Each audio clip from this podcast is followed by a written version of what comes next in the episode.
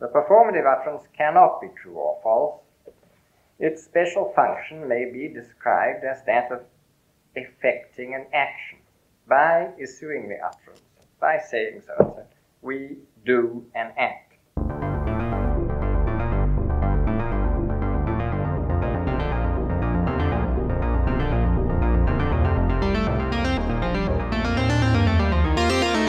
Wir schaffen das.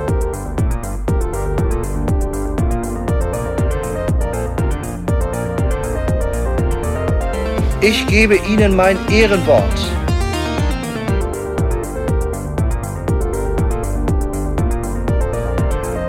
Ich liebe doch alle.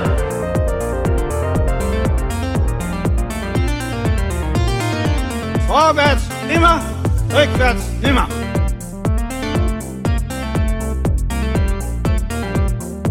Vielleicht werde ich auch mal eine interessante politische Person in diesem Land. Könnte doch sein.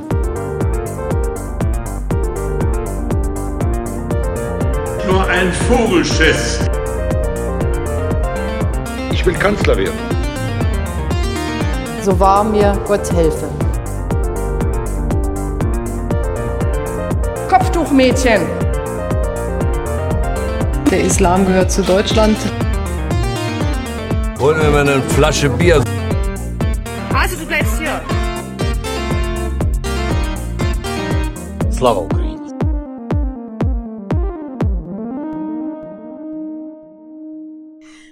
zum Two-Word-Podcast Nummer 3. Hier sind Noah, Sandra und aus der Kirschblüte der Wissenschaft Joachim.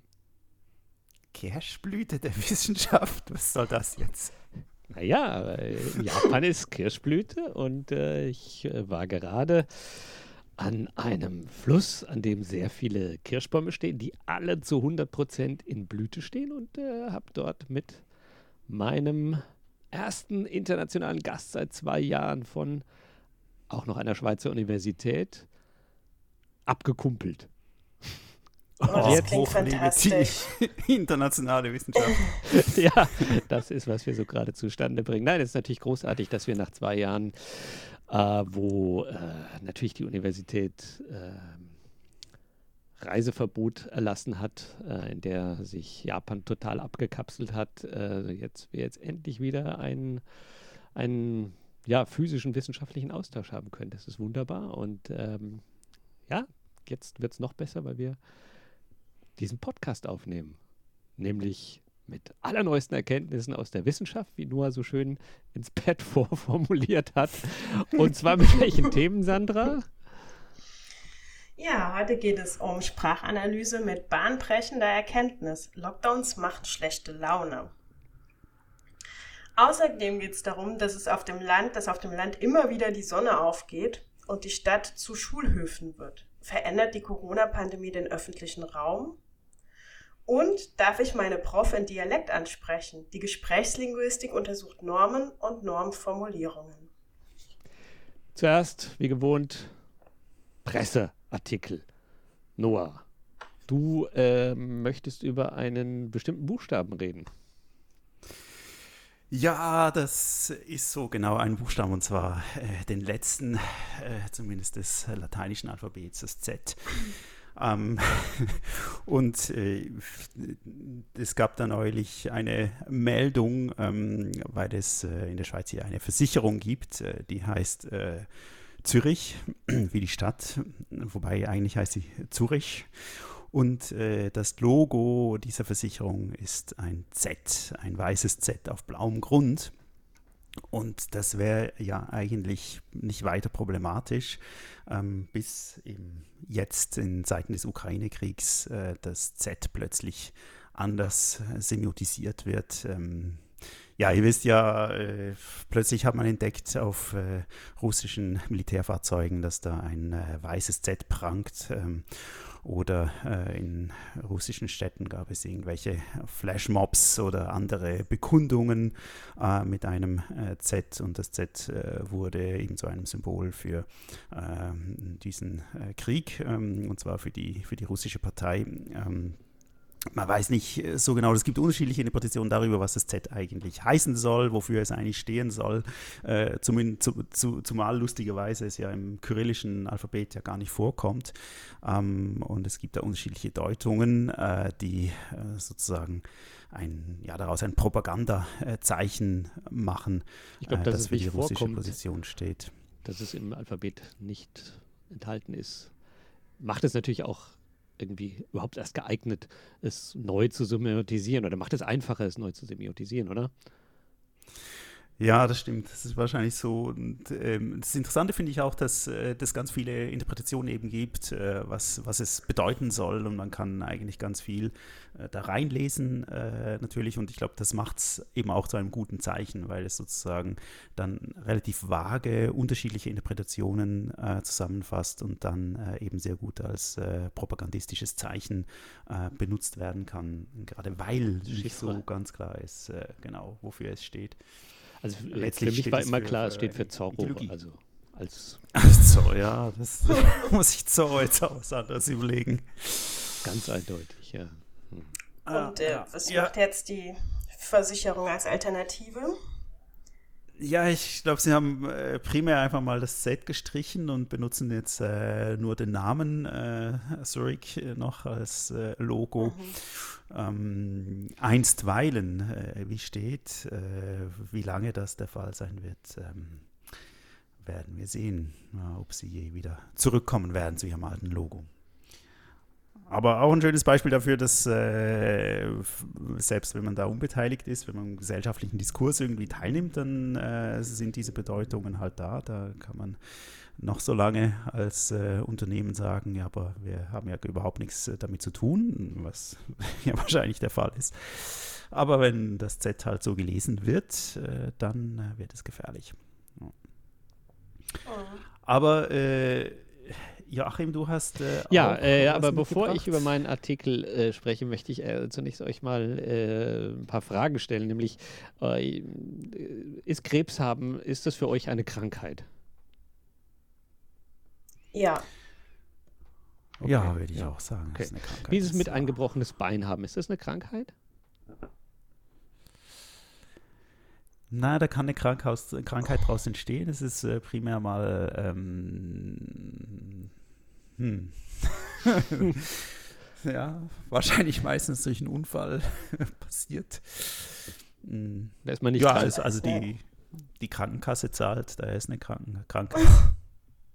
aber man würde, man würde, also ich glaube, ich würde nicht sagen, ich bin krank, ich habe ein gebrochenes Bein. So, aha, du würdest sagen, ich habe ein gebrochenes Bein. Ja. Mhm. okay. Wie ist es mit Zahnschmerzen haben? Ist das eine Krankheit? Schon wieder eher, ja. Aber es ist ein Symptom, oder? Da würden wir wahrscheinlich sagen, es ist ein Symptom vielleicht für eine Krankheit. Okay, also ein Loch im Zahn haben? Wäre das eine Krankheit? Ka Karies haben? Karies haben, ja, von mir aus. Ja. Ja. Oh. Mhm. Ist eine Krankheit? Also Ja, solange ist es nicht schon wehtut. keine prototypische Krankheit. Mist, hä? Wie ist es mit an Migräne leiden? Ist eine Krankheit? Ja. Würde ich schon sagen, Ja. ja. Ein Kater haben? Ist das eine Krankheit? Nein. Ja, es wird schwierig. Ich sehe, die Definition von Krankheit ist auch äußerst vage, offenbar. Wie ist es mit Alkoholiker sein? Ja, ja. Das, Klar. das ist eine Krankheit, ja, finde ich auch. Regelmäßig Hasch konsumieren? Nein. Doch, wenn man süchtig ist.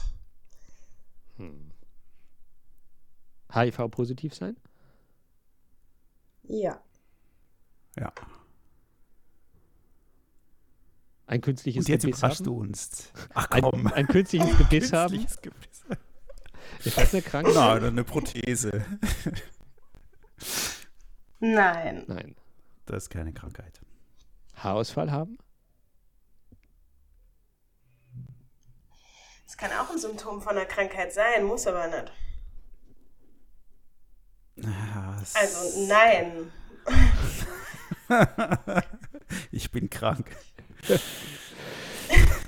Ja, es, äh, ich, also ich habe natürlich diese Frage gestellt, weil ich ähm, ähm, wenn ich irgendwie Wissenschaftstheorie unterrichte oder Einführung in wissenschaftliches Arbeiten, dann äh, spielt es natürlich immer eine Rolle, dass wir uns Weltmittelsprache aneignen, natürlich. Und dass es äh, natürlich doch erheblich davon abhängt, wie wir bestimmte Begriffe definieren, wenn wir mit ihnen irgendwie operieren wollen im wissenschaftlichen Kontext.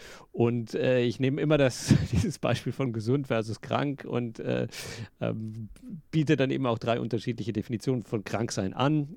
der Noah hat eine wunderschöne ähm, gebracht, ja, wenn die Krankenkasse zahlt, dann bin ich krank. Das ist gar nicht so verkehrt. ähm, aber es gibt natürlich irgendwie da, ein weiterer Krankheitsbegriff ist eben der vom sozialistischen Patientenkollektiv in Heidelberg, wo eben gesagt wird, Krankheit wird nicht nur, ich zitiere jetzt hier, nur als irgendwie gesellschaftlich bedingt angesehen, sondern in den Zusammenhang der kapitalistischen Klassengesellschaft gestellt. Krankheit wird unmittelbar auf den Grundwiderspruch zwischen Lohnarbeit und Kapital zurückgeführt. Krank sind dabei allerdings nicht nur Patienten, sondern krank sind in diesem System alle, weil entfremdet. Die Gesunden gelten nur als gesund, weil sie sich reibungslos in den Ausbeutungsprozess einfügen.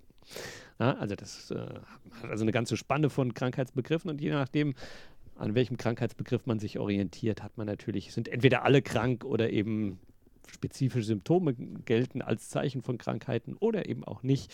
Ähm, und ähm, ja, wir, wir sind jetzt gerade am Schluss gewesen, wo ich gefragt habe, ob Haarausfall oder eine Glatze haben, ob das eine Krankheit ist. Und da habt ihr gesagt, naja, kann sein, aber eigentlich, also so eine normale äh, Glatze, so wie der Noah sie hat beispielsweise. Wäre also keine Krankheit für dich. Äh, Sandra, habe ich das richtig verstanden? Ja. Das ist schön, dass ich das beantworten Für dich, Noah, wie, für dich wäre das Fühlst du dich krank? Das ist ein Zeichen der Zeit. ja, ich fühle mich schon, ich fühle mich sozial geächtet, ja, ja, weil ich eine Glatze habe. Sehr gut. Ja, das, Sehr da kann gut. man krank werden. Den Text, den ich nämlich mitgebracht habe, äh, den werde ich jetzt nämlich reibungslos in meine, in meine Materialien einbauen. Äh, da geht es nämlich um äh, den äh, südkoreanischen Präsidentschaftskandidaten Lee Jae-myung der ähm, gefordert hat, und das war Teil seines Wahlprogramms, dass er ähm, wollte, dass äh, die Krankenkassen ähm, für, äh, da, dafür bezahlen sollten, dass Männer ähm, ja sozusagen äh, Haarwuchs ähm, Medikamente oder Eingriffe für Transplantation etc. bezahlt bekommen. Ich wähle ihn sofort. Das weiß ich nur, das weiß ich. ähm, und äh, das ist ja nun ein eindeutiges Zeichen dafür, dass äh, endlich, endlich, nur für dich, äh, Ausfall und äh, vielleicht sogar eine Glatze zu haben, eben als Krankheit anerkannt würde. Ja? Also äh, ich muss in meiner äh, Universität, muss ich glaube ich alle zwei Jahre wird äh, so eine Umfrage gemacht, muss man Fragebogen ausfüllen, ob man irgendwelche ähm, ja, ähm, das heißt dort quasi übersetzt Behinderungen äh, hat und ob man irgendwelche Hilfsmittel braucht. Und ich bin immer wieder versucht, an dich denken, nur natürlich irgendwie anzugeben, dass das Haar schütter geworden ist und ich jetzt eine Mütze im Sommer brauche und im Winter eben auch. Ähm, und ob mir die Uni die nicht äh, finanzieren könnte als äh, sozusagen unterstützende Maßnahme. Aber Spaß beiseite. Also äh, interessant, ne? Also wie man äh, sich eben doch äh, oder wie die sprachliche Fassung äh, und die Definition eines Begriffs eben doch dazu führen kann oder sich eben auch verschieben kann, wie wir natürlich gerade am Beispiel von Krankheit, wir haben vorhin Migräne gehabt, äh, Depressionen, ein weiteres Beispiel, äh, sind Krankheiten, die es früher einfach nicht gab, äh, die aber heute ein klares, eine klare Beschreibung haben und die eben unter dem Begriff krank gefasst werden. Und deswegen fand ich diesen Artikel so interessant. Leider muss man sagen, er wurde nicht gewählt. Sandra. Er wurde nicht, ja, zu, zu wenig Glatzenträger. Ja, die Frage ist halt, ist es da ja auch, ähm, ähm, ist man dann krank, wenn man sich krank fühlt? Wegen, also, also wäre er auch dafür gewesen, dass man sich Fett absaugen lassen darf oder ähm, irgendwelche anderen Schönheits-OPs machen kann, ich wenn man sich dadurch krank fühlt? fühlt? Ich habe das nicht äh, so verfolgt, muss ich sagen, ähm, weil ich habe jetzt wirklich vor allem an den Noah gedacht dabei, deswegen. Ähm, ja, klar. Also, wir, wir beide, Joachim, haben damit natürlich kein Problem. Ah, nein, ne? Selbstverständlich. Naja. Joachim's äh, volles Haar ist ja wirklich legendär.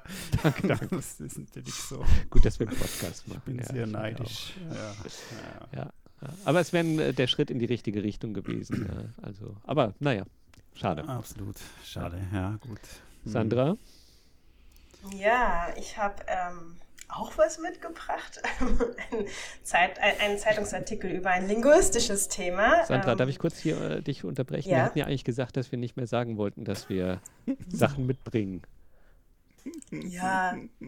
Kannst du das bitte nochmal formulieren? Aber es ist doch ein patentes Verb. Also okay. komm jetzt. Okay. Lass Sandra mitbringen. Ich finde das ist. Gut, also bring's mit, Sandra. Also los. Uh, okay. Ich fange nochmal an. Wusstet ihr eigentlich, dass ähm, Boostern als Anglizismus des Jahres gekürt wurde? Habt Aber das ist ja gar kein Das war im Februar diesen Jahres. Also so. Ist gar kein Englisch. Aber Boostern ne? ist, ja, ist ja Deutsch. Das schreibt sich doch B-U-U-S-T-E-R. Tja. Stell dir mal okay, vor. aber Anglizismus des Jahres. Und wer, wer, wer hat das bestimmt? Das haben Sprachwissenschaftler bestimmt, ähm, die also eine Gruppe um Anatol Stefanovic von der Freien Universität Berlin. Ähm, die bestimmen das. Ähm, Könnt ihr das einfach so bestimmen? Ich meine, könnten wir den auch bestimmen? Könnten wir doch auch machen, oder? Wenn du das willst, kannst du das bestimmt. Das Problem ist einfach, ob, äh, ob die Medien auf uns hören, wenn wir sagen, wir haben jetzt den Anglizismus des Jahres. Wir müssen natürlich, der Anglizismus des Jahres wurde jetzt schon gewählt, jetzt müssen wir was anderes wählen. Der Helvetismus des Jahres zum Beispiel, das wäre doch mal was. ja. Okay. Okay, und die haben jetzt also ähm, Boostern als Verb ähm, gewählt. Äh, haben sie es gewählt? wahrscheinlich. Oder bestimmt? Ah, ja. Ich glaube, es gab eine, eine, Publikumsabstimmung, oder? ja, und ich, äh, also es ist ja wirklich, also Boostern wurde mit 613 Stimmen gewählt. Das ist nicht so viel, oder? Vor, vor Cringe mit 179. Aber das war ja auch schon weg. Das war ja schon der, das Jugendwort des Jahres, oder? Ja, ja. genau. Krass. Ja. Aber es gibt ja schon ähm, unterschiedliche Wettbewerbe offenbar. Also es gibt einen Anglizismus des Jahres, es gibt das Wort des Jahres, es gibt das Unwort des Jugendwort. Jahres, es gibt das Jugendwort des Jahres. Genau. Also da können wir eigentlich äh, das Tu-Wort des Jahres zum Beispiel machen. Auf oh ja. Also das fände ich jetzt irgendwie noch hübsch. Mein Booster natürlich das, auch ein das Kandidat. Das können wir wirklich machen in einer der nächsten Folgen, oder? Ja, ja, ja. Aber wir binden natürlich auch ganz äh, sprachwissenschaftlich unsere Hörerinnen und Hörer einen. Das tun wir. Aber was mich jetzt doch noch wundernehmen würde, ist ähm, äh, eben diese, das ist jetzt nicht die, die, die, die, die Wahl des Wortes des Jahres, sondern eben des, des Anglizismus des Jahres. Und. Boosten, mhm. ähm, wird denn das äh, im Englischen überhaupt auch verwendet, äh, in dem Sinn, äh, für eine Auffrischimpfung? Nee, also ähm, die, das ist ein Artikel eben über das Wort von der Tagesschau und die äh, schreiben eben, dass, ähm, dass das eben eine Besonderheit ist, weil Boostern als Verb so im Englischen nicht vorkam, sondern erst vorkam, nachdem es überhaupt im Deutschen ähm, gehäuft aufgetreten ist. Ähm, es gibt natürlich to boost, das gibt's als Verb. Ähm, aber To Booster ähm, gibt es nicht und äh, das ist natürlich ans Englische angelehnt, ähm, aber es ist eine deutsche Kreation. Das ist eigentlich eine falsche Kategorie, wenn das jetzt unter Anglizismen hier läuft. Dann wäre es ja eigentlich ein Germanismus des Jahres im Englischen. naja, ich glaube, äh, irgendwie, also in der Laudatio heißt es ja auch irgendwie, dass ähm, dass es sich so quasi elegant in die deutsche Sprache eingefügt und dort seinen Platz gefunden habe, das wäre eben auch was äh, äh, Bemerkenswertes und deswegen sei es ein, würdige, ein würdiger Kandidat gewesen, der dann eben vom Publikum auch gewählt wurde. Ja. Ich meine, ich glaube, ich glaub, dieser Anglizismus des Jahres ist ja so ein bisschen ähm, entstanden als äh, so ein Gegenpol zu dem, was der, wie heißt dieser Verein Verein, Verein für, deutsche Sprache. Sprache. Mhm. ja, Genau. ja äh, äh, da ähm, an Sprachkritik betreibt und äh, finde ich, äh, insofern finde ich das schon mal eine sehr äh, gelungene Aktion, ganz grundsätzlich zu sagen, hey, äh, die deutsche Sprache wurde schon immer ähm, aus anderen Sprachen bereichert und ähm, hat sich dort immer bedient quasi äh, und es ist immer äh, sozusagen werden Lücken, äh, entweder Lücken im äh, Wortschatz gefüllt, wenn es ein neues Ausdrucksbedürfnis gibt, oder es werden eben Dinge, ja, neu ausgedrückt, anders oder, ne, also wenn wir das Beispiel haben, irgendwie Shopping und Einkaufen, dann ist eben natürlich das Shoppen ist halt das, das äh, hat halt eine ganz andere sozialsymbolische äh, Bedeutung und Konnotation dann auch, das Wort entsprechend. Und ähm, ja, die, diese Leistung von diesen Anglizismen meistens in dieser Zeit eben äh, zu würdigen, das finde ich eben tatsächlich ein vernünftiges und gutes Anliegen. Also. Das finde ich auch. Und letztendlich ist ja auch das Wort äh, Boostern aus dem Englischen, ähm, ja, es ist natürlich aus dem Englischen angelehnt und, und hat sich dann morphologisch quasi ins Deutsche angepasst. Und es ist eine deutsche Eigenkreation, aber man kann ja von der Lautung her und alles das schon ähm, auf jeden Fall mit dem Englischen in Verbindung bringen und ähm, die Entstehung ist wahrscheinlich natürlich aus dem Verb to boost oder de, aus dem Substantiv booster ähm, entstanden. Von daher finde ich auch, ja. dass es in die Kategorie eigentlich schon ganz gut passt.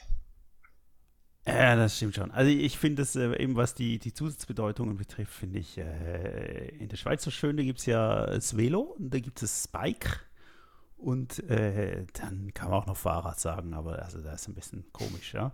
Und das Bike und ein Velo, das sind eben zwei unterschiedliche Dinge, ja. Das, und und äh, ein Bike ist halt nicht einfach irgendein Fahrrad, sondern ist eben eines mit fetten Reifen, mit dem man durch den Wald fährt oder einen Berg runterfährt. Also eine Bedeutungsverengung hat eigentlich stattgefunden und eine, eine Differenzierung. Deswegen kann man nicht einfach sagen, ja, Bike ist ein überflüssiger Anglizismus und da kann man ja Velo sagen oder Fahrrad. Das geht halt nicht. Aber ich schlage gerade nach in der äh, berühmten, berühmten Anglizismenindex des äh, Vereins für deutsche Sprache, wo sie ja vorschlagen, mhm. wie man berüchtigt, berüchtigt. Äh, wie man es übersetzen soll. Ja. Und da Boost steht also drin. Anschieben, verstärken, ausdehnen, ausweiten. Auch in Booster, Initialzünder, Verstärkerladung oder Hilfsrakete, Druckübersetzer, Luftmengenverstärker, Auffrischung, Wiederholung, Klammer Impfung. Ah, das wäre hier mhm. die Booster-Bedeutung 5. Ja. Und dann noch Verstärker, Elektrotechnik. Genau, das ist so, ich kannte das irgendwie aus der Elektrotechnik immer, der Booster. Und also die Auf und aber das ist ja auch interessant, dass eben das Verb boostern, äh, das funktioniert ja nicht, dass ich dann sage, äh, ja, ich, ich gehe jetzt Auffrischungsimpfen. Also Nein. Ja, geht doch gut. geht schon, aber ja. Boostern ist irgendwie praktischer. Ist, ist Handy, oder? Boostern.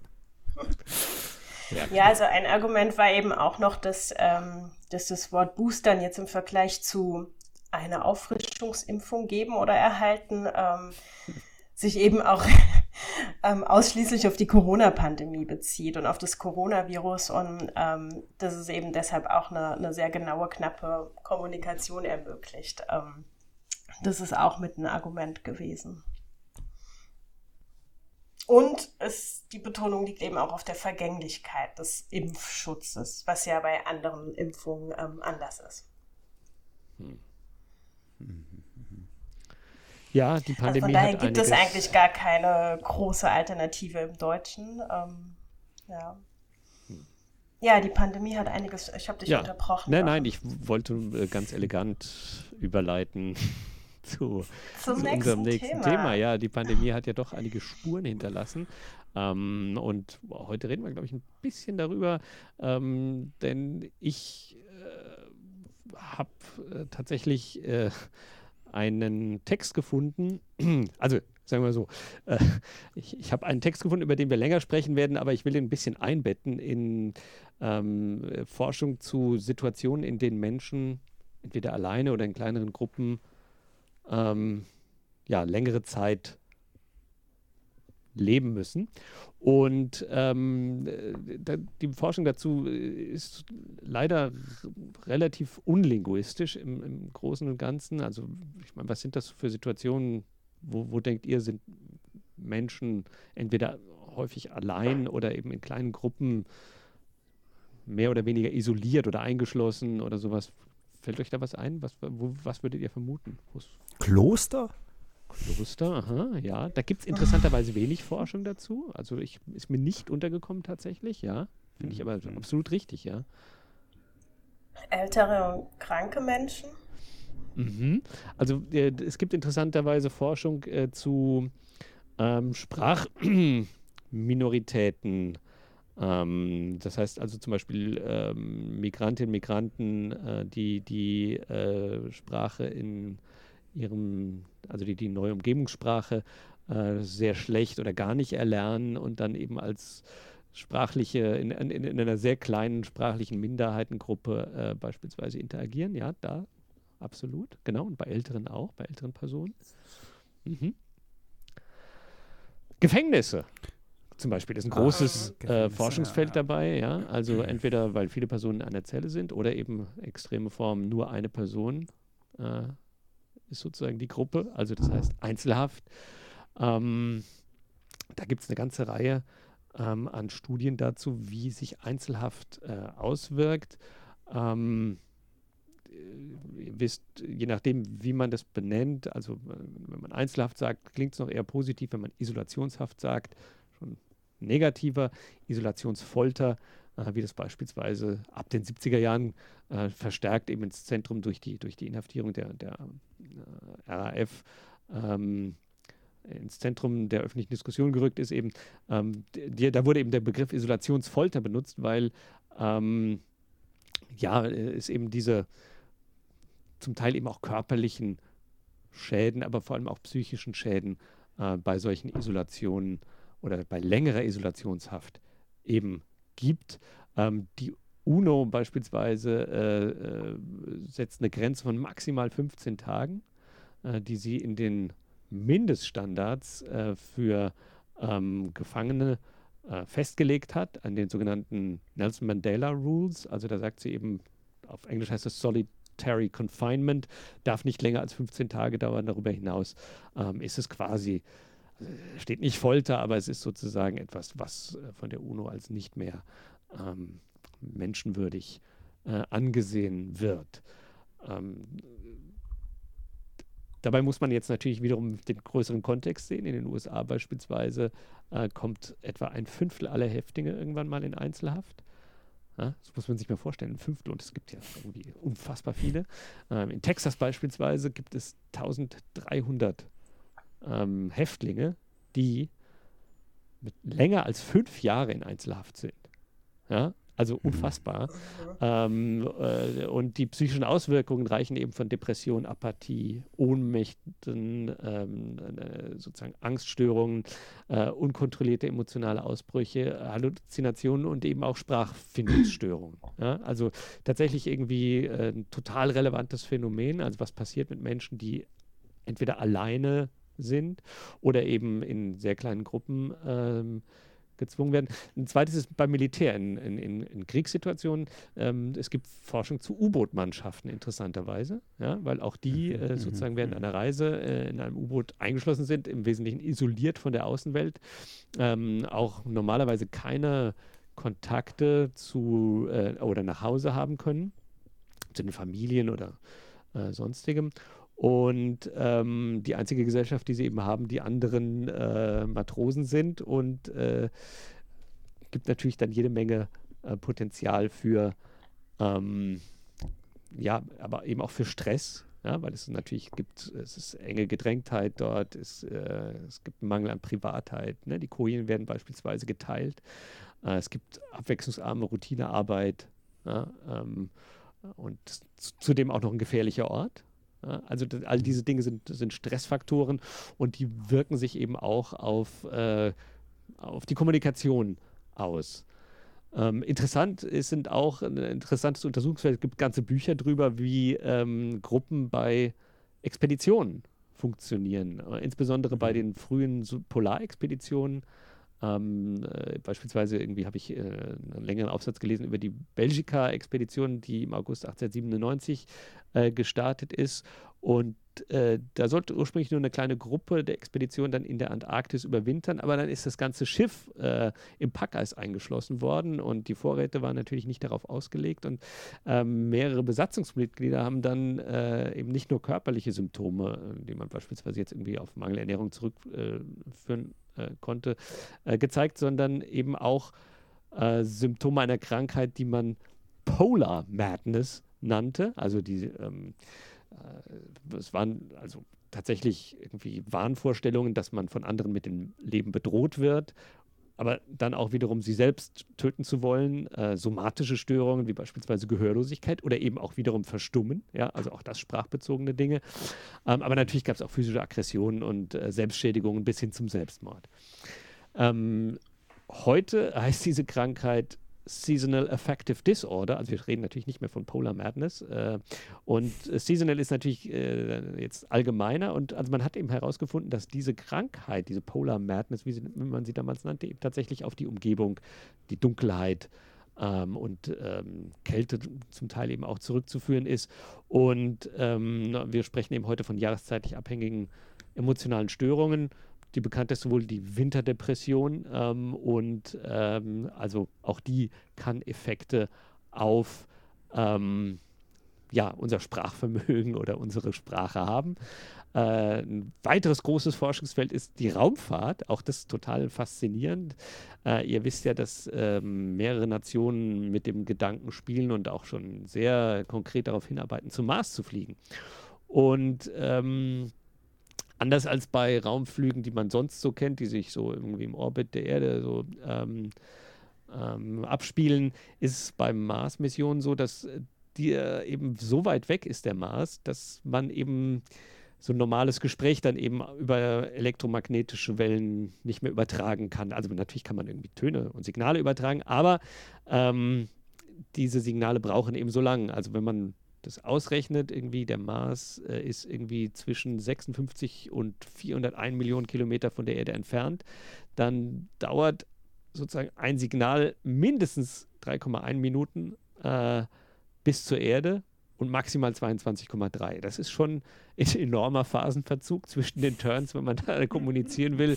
Äh, da ist also so ein Gespräch, ich telefoniere mal nach Hause äh, beispielsweise oder eben mit Mission Control eben schon schwierig. Und ähm, das heißt, die Crews sind auf sich alleine gestellt und dann hat man eben ähm, sehr unterschiedliche oder man macht immer wieder so, sogenannte Confinement-Studien, Isolationsstudien, Einschlüsselungsstudien ähm, mit Besatzungsmitgliedern und ähm, beispielsweise Mars 500 Ne? Also man rechnet damit, dass äh, so ein Flug 500, 520 Tage dauern könnte.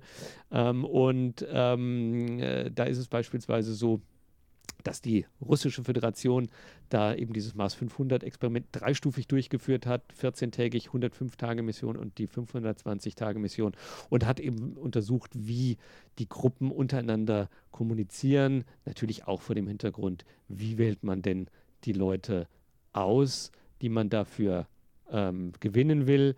Das heißt, welche Charaktereigenschaften sollten die im besten Fall haben, damit die als Gruppe möglichst lange ähm, funktionieren.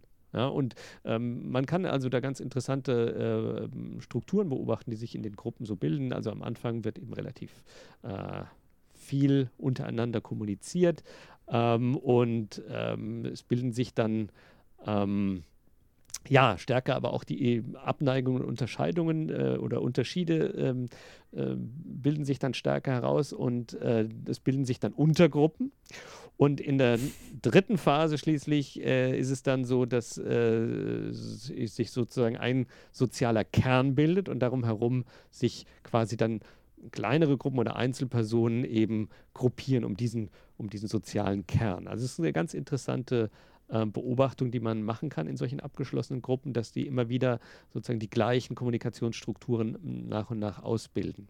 Und äh, dass dafür eben auch bestimmte Charaktere vielleicht eben auch besser geeignet sind äh, als andere. Erstaunlicherweise eben nicht die empathischen, ähm, sondern, äh, sondern diejenigen, die also das ist jetzt sehr ganz grob holzschnittartig äh, gesagt, ganz äh, insbesondere eben diejenigen, äh, die sich eben nicht so stark involvieren.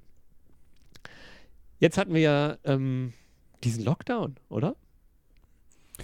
Das wäre auch so ein, so ein, auch so ein Fall, ein Gefängnis. Ja, wo genau. manche Leute äh, doch oder wo relativ viele Menschen sehr eng waren. Natürlich haben wir ähm, auch die Möglichkeit, von Zeit zu Zeit mit anderen Menschen zu sprechen, aber natürlich haben wir nicht die ganze Zeit irgendwie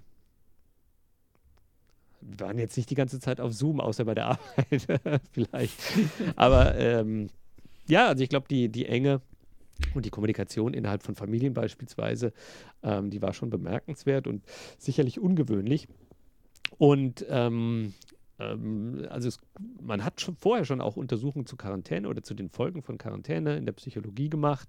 Und ähm, ja, also man hat so die typischen Dinge festgestellt. Es gibt eben ähm, äh, Ausbildung von Angstzuständen, von Wut, ähm, von Depressionen aber auch und kognitive Symptome waren ähm, dann eben beispielsweise Konfusion, Verwirrung, ähm, ähm ja, ähm, Gefühllosigkeit, die sich herausgebildet hat, aber natürlich vor allem auch eben ähm, Vermeidung und äh, sowas. Das war natürlich auch sehr interessant.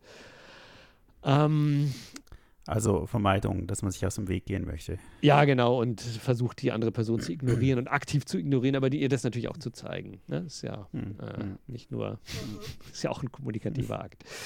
Ähm, aber diese Studien waren natürlich vor allem individuenbezogen, ja, Quarantäne. Was jetzt eben neu war, war wirklich, dass es eben um die öffentliche Mental Health ging, also um die öffentliche Gesundheit quasi. Ähm, und man das zum ersten Mal eigentlich jetzt eine Gelegenheit hat, das in großem ähm, Stil quasi zu untersuchen. Was passiert eigentlich mit Menschen, wenn sie in, und zwar nicht nur Einzelne, sondern die ganze Gesellschaft quasi sich auf einmal eben in so einer Eingeschlossenheitssituation befindet. Und ähm, da möchte ich ein Paper vorstellen, ähm, das von ähm, mehreren chinesischen Wissenschaftlerinnen und Wissenschaftlern ähm, publiziert wurde. Und zwar ähm, es tut mir leid, ich werde jetzt wahrscheinlich die Namen äh, nicht ganz exakt äh, äh, aussprechen. Ähm, Wu Peijing, ähm, Shaonan, Li Xijia, Liu Se-yu, Wang Yilin, Liu Tialin, äh, Liu Xiaoqin und Shu Tingshao. Ähm, und ähm, diese äh, Wissenschaftlerinnen und Wissenschaftler haben etwas gemacht, was vielleicht auch äh, Korpuslinguistinnen und Korpuslinguisten hätten tun können, nämlich sie haben Social-Media-Nachrichten untersucht von Menschen, die eingeschlossen waren und haben sie verglichen mit solchen, äh, die nicht eingeschlossen waren. Das ging in China ganz gut, weil in China gab es einige Städte, die sehr früh äh, auch in einen sehr massiven Lockdown gegangen sind und andere Städte, bei denen das vermieden werden konnte. Und ähm, aufgrund ähm, ja, also äh, auf die Daten, die sie zur Verfügung hatten, ließen eben so eine Geolokation äh, ähm, zu. Sie hatten äh, öffentliches, öffentliche Daten von Weibo, die sie gescrapt hatten ähm, und also nicht sie selbst, sondern äh, sozusagen die werden regelmäßig gescraped und die, äh, diese, diesen Datensatz haben sie genutzt und zwar von äh, 1,16 Millionen Usern die sie aber dann irgendwie mehrfach gefiltert hatten und so weiter. Natürlich sind da nicht alle Daten irgendwie brauchbar und ähm, es ging natürlich um eine zeitliche Einschränkung, dass man irgendwie vor dem Lockdown und dann im Lockdown ähm, äh, jeweils, ich glaube, es waren zwei Wochen, ähm, die Daten sich angeschaut hat. Und ähm, also man hat insgesamt erstmal 17 Städte genommen, von denen waren dann eben drei nicht so gut geeignet. Also insgesamt 14 Städte ähm, äh, die da untersucht wurden und, ähm, die, äh, und die Texte von diesen Userinnen und Usern. Äh, was glaubt ihr, wie, wie würde man jetzt äh, bei so einer Analyse vorgehen, um zu messen, welche welchen Einfluss hat eigentlich der Lockdown? Was kann man aus Social Media Daten rausholen? Kann man da was rausholen, eurer Meinung nach? Also ich denke, dass äh, Themen mal interessant sind. Was, was sind überhaupt relevante Themen für, für Menschen, die im Lockdown sind? Mhm, äh, und ja. wie unterscheiden sich die von den ja. anderen? Ja, was wären noch interessante Forschungsfragen? Die ähm, Konnotation der Wörter, die sie verwenden. Also ob das positive Wörter sind oder Wörter, die negative ja, negative Inhalte transportieren. Was würde man daraus lesen können? Emotion vielleicht. Mhm. So sind sie auch vorgegangen, tatsächlich. Ähm, also ah. sie haben äh, die Linguistic Inquiry and Word Count ähm, Methode benutzt, ähm, die man abkürzt LIWC und Luke ausspricht äh, die von James Pennebaker ähm, quasi ja, ins Leben gerufen wurde. Und die kommt eben mit einem Dictionary, mit einem, äh, also mit einem Wörterbuch, also das heißt einer Liste von Wörtern. Und es ist aber nicht, äh, ähm, ja, es ist keine Liste, sondern es ist ähm, ein geordnetes System von Wörtern. Das heißt, jedes Wort ist mehreren Kategorien und oder Subkategorien zugeordnet und ähm, beispielsweise das Wort äh, geweint äh, gehört dann eben zu Trauer, äh, negative Emotionen, ähm, allgemeine Affekte und äh, natürlich Vergangenheitsformen eines Verbs. Ja, also das mhm. heißt, äh, es, es gibt ein Dictionary, in dem Wörter eben bestimmten Kategorien zugeordnet sind.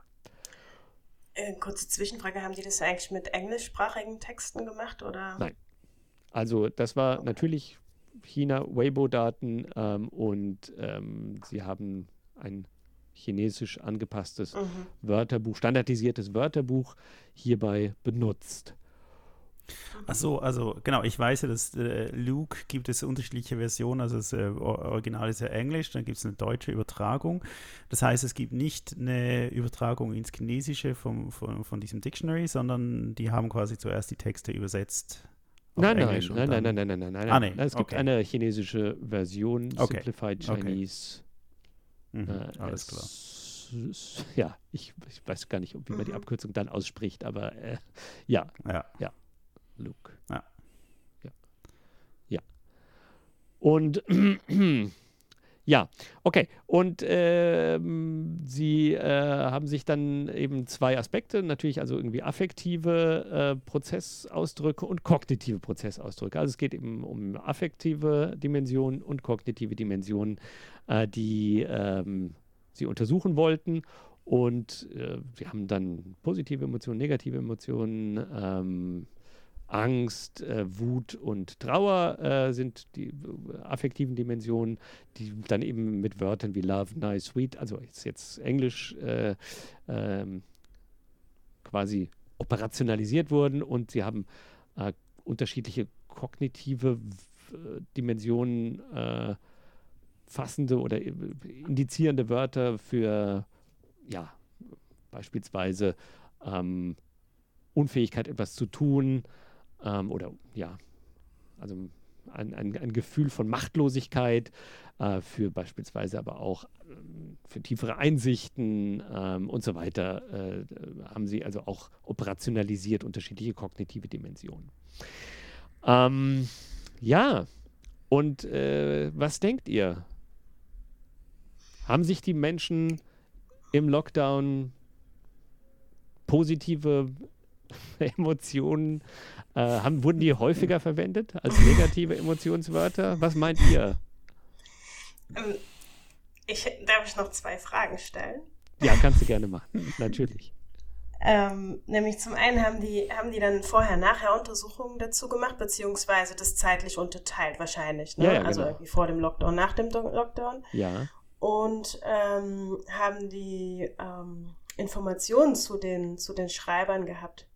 Also ähm, persönliche Informationen oder Informationen, aus, aus denen sie Charaktere ähm, erschließen konnten oder können.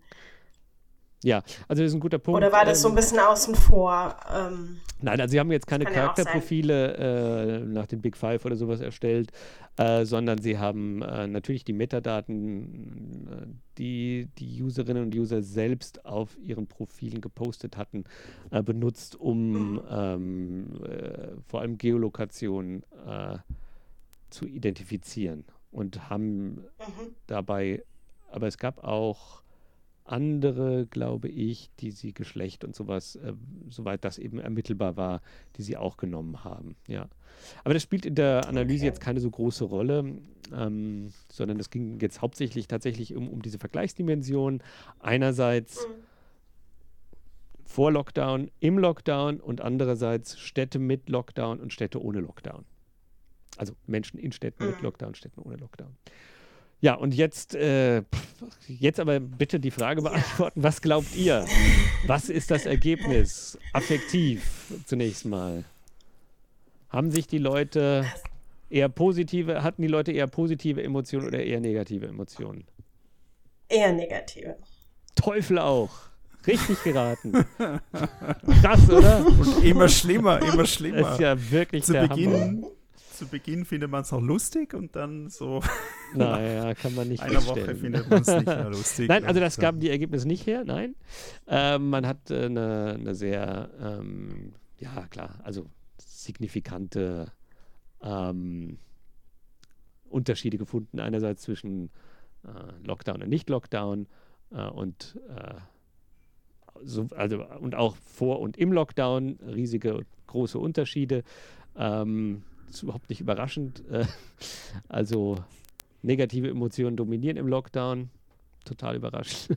Und bei den kognitiven äh, Process Words äh, war es ganz ähnlich. Also sozusagen Ausdrücke, die ähm, ja diese Machtlosigkeit eben ausdrückten, waren tatsächlich auch ähm, dabei, wurden auch sehr viel häufiger verwendet. Das heißt also auch im Hinblick auf die kognitive Dimension, äh, die relevant waren, eben beispielsweise Inhibition, so heißt es auf Englisch, bei dem im Übrigen auch äh, das, also das Wort Isolation drin vorkam. Das wurde dann, die wurden auch besonders häufig verwendet und entsprechend, äh, ja, ist, äh, und ich bin ein bisschen fassungslos über das Paper, weil ich natürlich finde, okay, interessant, ähm, aber hey, brauchen wir wirklich dafür Sherlock Holmes? Äh, brauchen wir Wissenschaft dafür, um herauszufinden, dass es den Leuten äh, schlechter ging im, oder dass sie ähm, sich machtlos gefühlt haben im Lockdown und dass sie irgendwie negative Emotionen entwickelt haben? Also ich weiß noch, ich weiß auch gar nicht, ob man, äh, vielleicht, ich habe das Paper nicht gelesen und ähm, weiß auch gar nicht, ob man, ob man überhaupt äh, auf Basis ähm, dieser Analyse so weit gehen kann, überhaupt von positiven oder negativen Emotionen zu sprechen. Mhm. Ähm, na, ja, ich weiß nicht genau, weil ne, wenn über die Themen da ähm, geschrieben, diskutiert wird, die ähm, ja, die den Lockdown betreffen. Und das hat sich natürlich schon ähm, sicherlich gehäuft in der Zeit. Dann ist es auch klar, dass Begriffe verwendet werden, die ähm, eher negativ konnotiert sind.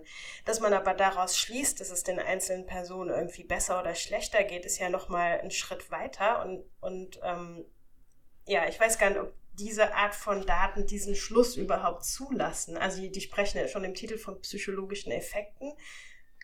Kann man überhaupt ähm, auf Basis dieser Daten psychologische Effekte untersuchen? Also ich bezweifle das so. Noah. Ja, also ich, äh, ich habe so ein bisschen Mühe da, äh, genau mit diesen Affective äh, Process Words äh, ist irgendwie noch, noch äh, verständlicher, okay, also ich meine Ausdrücke, die irgendwie äh, positiv oder negativ sind. Bei aller Kritik, also ich meine, wir würden natürlich sagen, Kontext ist alles und das ist eigentlich sehr schwierig aufgrund einfach von isolierten Wörtern zu entscheiden, ob jetzt oh. etwas positiv oder negativ ist, aber okay, ähm, über sehr große Datenmengen gesehen, ähm, sieht man da sicher einen Trend. Aber bei diesen Cognitive Process Words, äh, wenn ich mir auch so die Liste angucke der, der Beispiele, ähm, ist mir schon nicht so ganz klar, was da eigentlich gemessen wird. Ja, also es geht schon irgendwie um einerseits Cognitive Complexity, also das heißt, dass es sowas gibt wie eine komplexe Situation, die die Menschen verarbeiten müssen und zum anderen eben um dieses Gefühl, ähm, ja, der, der Machtlosigkeit, des äh, Gezwungenseins und sowas. Ähm, aber ich meine, also ich, ich, teile einerseits natürlich Sandras methodische äh, Probleme. Ich meine, irgendwie klar, also als Noah und ich angefangen haben, auch ein bisschen, äh, also ich viel weniger als der Noah, äh, Korpuslinguistik äh, für Gesellschaftsanalyse betreiben, ist natürlich ähm, ist ein legitimer Zugang, auch Wörter zu zählen. Und ähm, aber äh, das ist auch schon natürlich hm. jetzt aber auch schon wieder viele, viele Jahre her, dass wir ähm, mhm. nur so gearbeitet haben. Ähm, oh. Also, äh, und wir haben vielleicht auch andere Wörter gezählt oder vielleicht auch mehr äh, semantisches Wissen eingebracht, das weiß ich nicht. Aber ähm, klar, also ich glaube, heute würde man differenziertere Methoden, glaube ich, verwenden. Und andererseits ist natürlich eben, äh, ich finde auch einfach die Fragestellung erschreckend ähm, anspruchslos. Ja, also ich finde, es ist einfach schlechte Forschung, wenn man eine Hypothese bestätigt, die irgendwie offensichtlich ist. Ja, also interessante Forschung ist eben Hypothesen zu bestätigen, die so steil sind, dass sie keiner für denkbar oder richtig, äh, für denkbar richtig hält. Ne? Oder eben sozusagen selbstverständliche Hypothesen zu widerlegen. Also wenn sie jetzt herausgefunden haben, nee, die Leute waren total happy, das wäre irgendwie interessante Forschung. Aber irgendwie, ja, also eben herauszufinden. Oder, oder unter, unter, unter welchen Bedingungen waren sie doch noch relativ happy, zum Beispiel? Also was. Ja weil ich finde, das ist äh, ja vielleicht auch unsere, also ich meine, äh, klar, es war bei uns irgendwie, äh, waren Lockdowns nicht so ähm, krass wie jetzt in, in China, ähm, aber äh, was ich so gehört habe, ist ja einerseits, äh, also äh, sehr unterschiedlich, die einen, die wirklich mhm. sehr stark darunter gelitten haben, die anderen, die gesagt haben, es ist großartig, endlich als Familie haben wir Zeit füreinander und so weiter. Also da wäre ja eigentlich mhm. spannend, differenziertere Hypothesen ja. zu testen und nicht einfach nur nur quasi äh, fröhlich oder nicht fröhlich. ja, ja, ja. Sehe ja. ich auch. Ja. Und ich meine, Social Media Daten, was, was halten wir von Social Media Daten? Was halten wir? Das ist natürlich eine dumme Frage.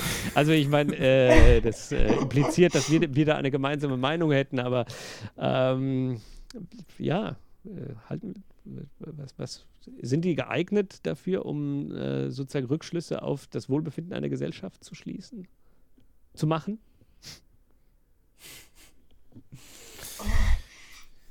Letztendlich ist es ja die Frage, die ich gestellt habe, also die so ein bisschen in die Richtung geht. Ähm, ja, ich, ich deine Frage sagen, war ja doch eine, ja, methodisch, ne? Also unter bestimmten, ja, aber schon, ja klar, die war auch methodisch, ja.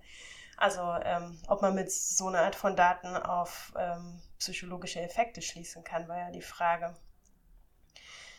Ich glaube, man kann das, wenn man die Daten gut kennt und wenn man, äh, wie Noah auch schon gesagt hat, ähm, Bedingungen untersucht und ähm,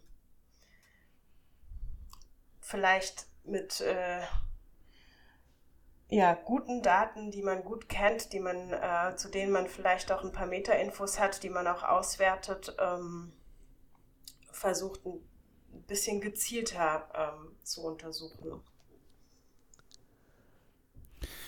Ja. Also ich finde, äh, es ist ein, wahrscheinlich ein relativ heterogenes Datenset auch von den äh, sprachlichen Praktiken, die man hier findet, was da eigentlich gemacht wird. Also ob das jetzt quasi ähm, äh, Kommunikation ist, äh, ähm, informelle Kommunikation äh, zwischen, zwischen Menschen oder ob das eben auch Gruppendiskussionen sind, ob das irgendwie ähm, Gruppen sind, wo man Informationen teilt. Also es sind ja sehr unterschiedliche Praktiken vielleicht, die auch da zusammenkommen. Ähm, und gut, man mhm. kann sagen, äh, wenn, wenn quasi aus jeder Stadt sozusagen ungefähr dieselbe Mischung ist dieser Daten, dann vergleicht man nicht Äpfel mit Birnen, aber man weiß halt nicht so ganz genau, was das für Posts sind, ähm, die da vorkommen. Und ähm, glaubt ihr, das ist ein repräsentativer Querschnitt der Menschen, die sich auf Social Media äußern? Nein! okay. Das, das, sowieso nicht. Okay, äh, äh, da sind wir uns das ja schon. Sowieso nicht. Okay, ja. Und, äh, Aber das muss ja nicht unbedingt ein Problem sein, finde ich. Also man kann ja sagen, okay, wir, also wir beschränken uns halt auf, auf ja, bestimmte Gesellschaftsschicht, die auf Social Media präsent ist. Und wie ist es mit Staging? Also so Darstellung von, äh, aber hm. sozusagen, ich meine, das sind ja alles keine, also ich weiß nicht, die Komplexität dessen, wie sich Menschen auf Social Media äußern, ist, glaube ich, nicht, ich äußere hier meinen oder ich sage etwas über mein inneres Befinden aus. Ne? Also was dahinter steckt, mhm. ist ja hm. die Idee, irgendwie, ähm, was ich äußere, enthält quasi versteckt etwas, was auf mein Wohlbefinden schließen lässt. Es ist ja nicht so, dass ich mich über mein Wohlbefinden äußern muss, um äh, hier irgendwie kategorisiert zu werden, sondern es gibt die Idee, ähm, Sprache ist verräterisch. Ja, wenn, ich, wenn es mir schlecht geht und ich schreibe irgendwas über meine Katze, dann wird beispielsweise diese Software äh, oder dann wird dieses Wörterbuch das eben äh, so kategorisieren aufgrund der Distribution der Wörter in meinen Äußerungen, dass sie meine wahren Gefühle identifizieren kann. War oder nicht, egal. Aber ähm, das ist ja die Idee dahinter. Und ich bin mir nicht sicher, ob ähm, sozusagen das der Komplexität dessen, wie sich Menschen auf Social Media äußern, äh, tatsächlich gerecht wird. Ja? Also wenn, wenn, wenn das funktioniert, dann, ähm, also dass, dass quasi Gefühle sichtbar werden in Text, was bis zu einem gewissen Grad sicher so ist, dann müsste man ja eigentlich ein Datensample haben, haben von jeder Person über völlig unterschiedliche ähm, Textsorten, Kommunikationssituationen hinweg, weil je nach Kommunikationssituation ich ja eben auch unterschiedliche ähm, Funktionen erfülle und mich unterschiedlich präsentiere. Und dann äh, hätte man wiederum mit Social Media wirklich nur ein sehr, eine sehr eingeschränkte Sicht auf diese Persönlichkeiten. Ach, das ist traurig. Ja, es ist. Es ist traurig. Also, ich meine, das Tolle ist, ich meine, die Daten, die da sind. Also, das ist so ein bisschen, ähm, hängt vielleicht auch damit zusammen, dass du enttäuscht bist über die Hypothese, ähm, dass natürlich alle haben davon gesprochen in dieser äh, Pandemiesituation. Wir haben jetzt ein riesiges soziales Experiment, was da gleich, äh, gleichzeitig passiert. Und äh, es ist eigentlich ein gefundenes Fressen für die Wissenschaftler, ganz unterschiedliche Dinge auszuprobieren. Und dann sitzt man so, so zu Hause und überlegt sich, was man jetzt wissenschaftlich da machen könnte. Und dann hat man diese Datensets, die ja auch wunderbar sind, weil es riesige Datenmengen sind und so. Und äh, dann liegt es natürlich nahe, ähm, das, was einfach möglich ist, einfach zu tun ja, und, und, das, und das, mal, das mal auszuprobieren. Ähm, aber vielleicht kommen die interessanteren Analysen dann äh, über diese Zeit erst in fünf bis zehn Jahren. Ja, mal sehen.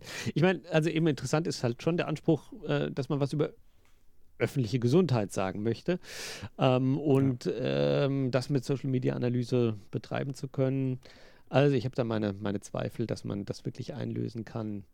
Ähm, aber ja, gut, ich bin auch natürlich kein großer Freund von, von, diesem, von diesem Paper. Gut, äh, äh, ich meine, zumal man müsste ja eigentlich dann nur ein paar Bots anwerfen, um äh, so dann, dann würde die öffentliche Gesundheit besser, oder? Das wäre eigentlich irgendwie auch, genau. auch noch ganz schlau, oder? ja, das äh, ja. Also das heißt, man muss eigentlich das Monitoring-Instrument und das Beeinflussungsinstrument in derselben Hand haben, selber Richtig. bauen. Ja. Und dann kann man eigentlich genau. alles steuern. Das ist so wunderbar. Die Welt wird gut. Ja. Die Welt ist so einfach. Genau. Ja, damit. Ja, ähm, ich habe ähm, genau, ich habe äh, auch was vorbereitet ähm, im Pandemie-Kontext. Wolltest du nicht sagen, dass du was mitgebracht hast? Ich habe auch was aufhören mit Corona. ich habe was mitgebracht und es hat was mit Corona zu tun. Oh Gott, oh es Gott. geht um. Aber ähm, spannend. Aber es ist was Spannendes, genau. ähm, es, geht, es Es geht um soziolinguistische Perspektiven auf Praktiken des Semiotic Landscaping in Zeiten der Coronavirus-Pandemie. Ein Vergleich zwischen Stadt und Land und ähm, vor allen Dingen auch für unsere ähm, nicht-linguistischen Hörerinnen und Hörer. Ähm, wisst ihr oder könnt ihr mit dem Begriff Semiotic Landscaping was anfangen? Ähm, wisst ihr, was das ist? Zur Erklärung. Ich kenne ja nur Linguistik Habt ihr schon dazu gearbeitet? Bitte? Ich kenne ja nur Linguistik Landscaping. Ja, ich denke, das ist ähm, verwandt. Verwandt, wenn nicht sogar das Gleiche. Also das sind, das sind ähm, so Untersuchungen, in denen man guckt und dokumentiert zunächst erstmal und dann später analysiert, ähm, welche sprachlichen Zeichen sich im Raum befinden. Ja, wunderbar. Also ich habe hier einen Kollegen genau. an meiner Uni, der hat zum Beispiel irgendwie äh, alle Bahnhöfe der Yamanote Ring S-Bahn äh, in Tokio untersucht auf mhm. unterschiedliche Typen von Beschriftung. Ja. Ja. Und warum macht man das eigentlich? Genau. Was erhofft man sich äh, davon an Erkenntnisse? An Erkenntnissen? Die Frage gebe ich gerne an uns alle weiter. Also, naja, es ist eben so, dass, ähm, ähm, dass man davon ausgeht, äh, dass Räume ähm, quasi nicht gegeben sind, sondern ähm, dass wir die konstruieren, sozial konstruieren, auch sprachlich konstruieren und äh, damit auch veränderbar sind. Ähm, und äh, deshalb ja ganz eng mit sprachlichen Handlungen auch ähm, zusammenhängen. Und, ja, das schon ähm, auch äh, so Räume diese, eben auch konstruiert werden, ja. Ja, die, die, die Ausweitung des, des Textbegriffs. So, ich meine, das war irgendwie so zunächst die Revolution, dass man irgendwie weggekommen ist von äh, ersten schriftlichen Texten äh, und gesprochene Sprache anguckt und so. Und dann gibt es ja so äh, Kollegen, die dann irgendwie sagen, ähm, was alles noch ein Text sein kann, eben auch, ähm, also mein sehr geschätzter äh, Kollege hier am Institut, äh, der beispielsweise ähm, Tüten, Einkaufstüten anschaut und äh, unter Textperspektive äh, sich anschaut. Und äh, das ist ja irgendwie äh, charmant sozusagen zu sagen, ja, wir, wir, wollen über den klassischen Textbegriff hinauszugehen, bis hin dann eben äh, Laternenpfahl, der Sticker, der dort ist, oder der Tag oder weiß ich was. Und dann sieht man plötzlich unheimlich viel Text, den man analysieren kann, oder? Ja, und letztendlich äh, geht man eben davon aus, oder ist auf jeden Fall davon auszugehen, dass das äh, Ergebnis dieser sprachlichen Handlungen im Raum ähm, auch äh, die Gesellschaft oder die und dass man darüber was lernt. Und was ähm, lehrt uns jetzt diese Studie? Was hat man denn eigentlich? Ja, also es geht eben um, äh, um die Pandemie ähm, und ähm, das Wirken der Pandemie im öffentlichen Raum. Meine, was, was, was denkt ihr dazu? Was habt ihr denn beobachtet, ähm, was in Zeiten der Pandemie so passiert ist im öffentlichen Raum? Was, was dargestellt wurde? Welche Zeichen habt ihr beobachtet? Fällt euch da spontan was ein? Es gab furchtbar viele Markierungen plötzlich. Also irgendwie wurden ja. äh, Aufzüge auf, äh, der, auf dem Boden wurden, wurden Räume abgegrenzt, äh, um, um Standpositionen klarzumachen, äh, damit Abstände eingehalten werden. Es gab natürlich unendlich viele Schilder, oder? Also ähm, und, und, und, und Sitze wurden abgeklebt und Barrieren wurden aufgestellt. Ja, und dann ja. merkte man plötzlich bei den Schildern, dass es quasi die gibt, die, äh, die irgendwie offiziellere, offiziellerer Natur sind und dann äh, die selbstgemachten. Und dann mit Zeit merkte man irgendwie, dass da im Schild äh, sich eine Meinung ausdrückt ähm, oder eine Ideologie, eine bestimmte Haltung zur Pandemie plötzlich, ähm, die da gezeigt wird. Hm, das genau, kann ich aus und Japan. Es gab natürlich auch die. Kann ich aus Japan gar nicht bestätigen. Also in Japan hatte ich den Eindruck, also die Schilder, die ich lesen konnte, aber nein. Aber es ist natürlich auch, ähm, also ich hatte den Eindruck, dass fast alle Schilder, zumindest hier in Tokio, äh, eindeutig offiziösen Charakter hatten. Also, äh, dass da jemand äh, sich erdreisten würde, seine eigene Haltung in einem prozeduralen Schild zum Ausdruck zu bringen, das äh, ist mir tatsächlich kaum untergekommen. Also es gab natürlich so ein paar ganz wenige, die dann irgendwie dann, äh, geschrieben haben, dass äh, das natürlich das, was mit 5G zu tun haben könnte und dass man das Handy ausschalten soll, wenn man den Laden betritt. Aber im Wesentlichen, ähm, also das habe ich nur ein einziges Beispiel dafür gefunden, aber im Wesentlichen war das alles offiziöse, also Zeichen mit offiziellem regulativen Charakter. Das war hier schon anders, Okay, oder? ja. Also, Also da so viele Auf jeden Fall, Schilder, ja. genau, die irgendwie äh, äh, ja, ähm, ja, irgendwie Position beziehen oder, oder zeigen, dass sie das eigentlich kritisieren und sie müssen das jetzt halt durchsetzen und so, bis hin zu hier äh, ist Privatgrund, da bestimme ich und ich bestimme, dass keine Maskenpflicht herrscht und sowas. Naja, und es gab ja auch die, die Schilder mit den Regenbogen, ne? Also die äh, eindeutig so affektiven Charakter hatten und ähm, auch eine Emotion ausdrücken wollten, die dann eher von Privatpersonen natürlich ähm, Hm. gestaltet wurden und an Fenster und ähm, Türen und so weiter ähm, zur Schau gestellt wurden. Was also bedeutet denn der quasi den Regenbogen, privaten Raum und äh, den privaten Raum und ähm, den öffentlichen äh, Raum quasi miteinander verbinden. Was bedeutet der Regenbogen, Sandra? Hat das, hat das irgendwie eine Bedeutung oder dies? Ich habe hab ich hier überhaupt nicht gesehen. Also klar, Ich, ich kenne es auch nicht. aber ich kenne Regenbogen auch nicht aus der Schweiz. Symbol der Hoffnung wahrscheinlich oder sowas, oder? Ja, ja. Hm. Irre. Ja, da wurde eben ja auch ganz oft äh, sowas drunter geschrieben wie, wie ähm, alles wird gut. Ne?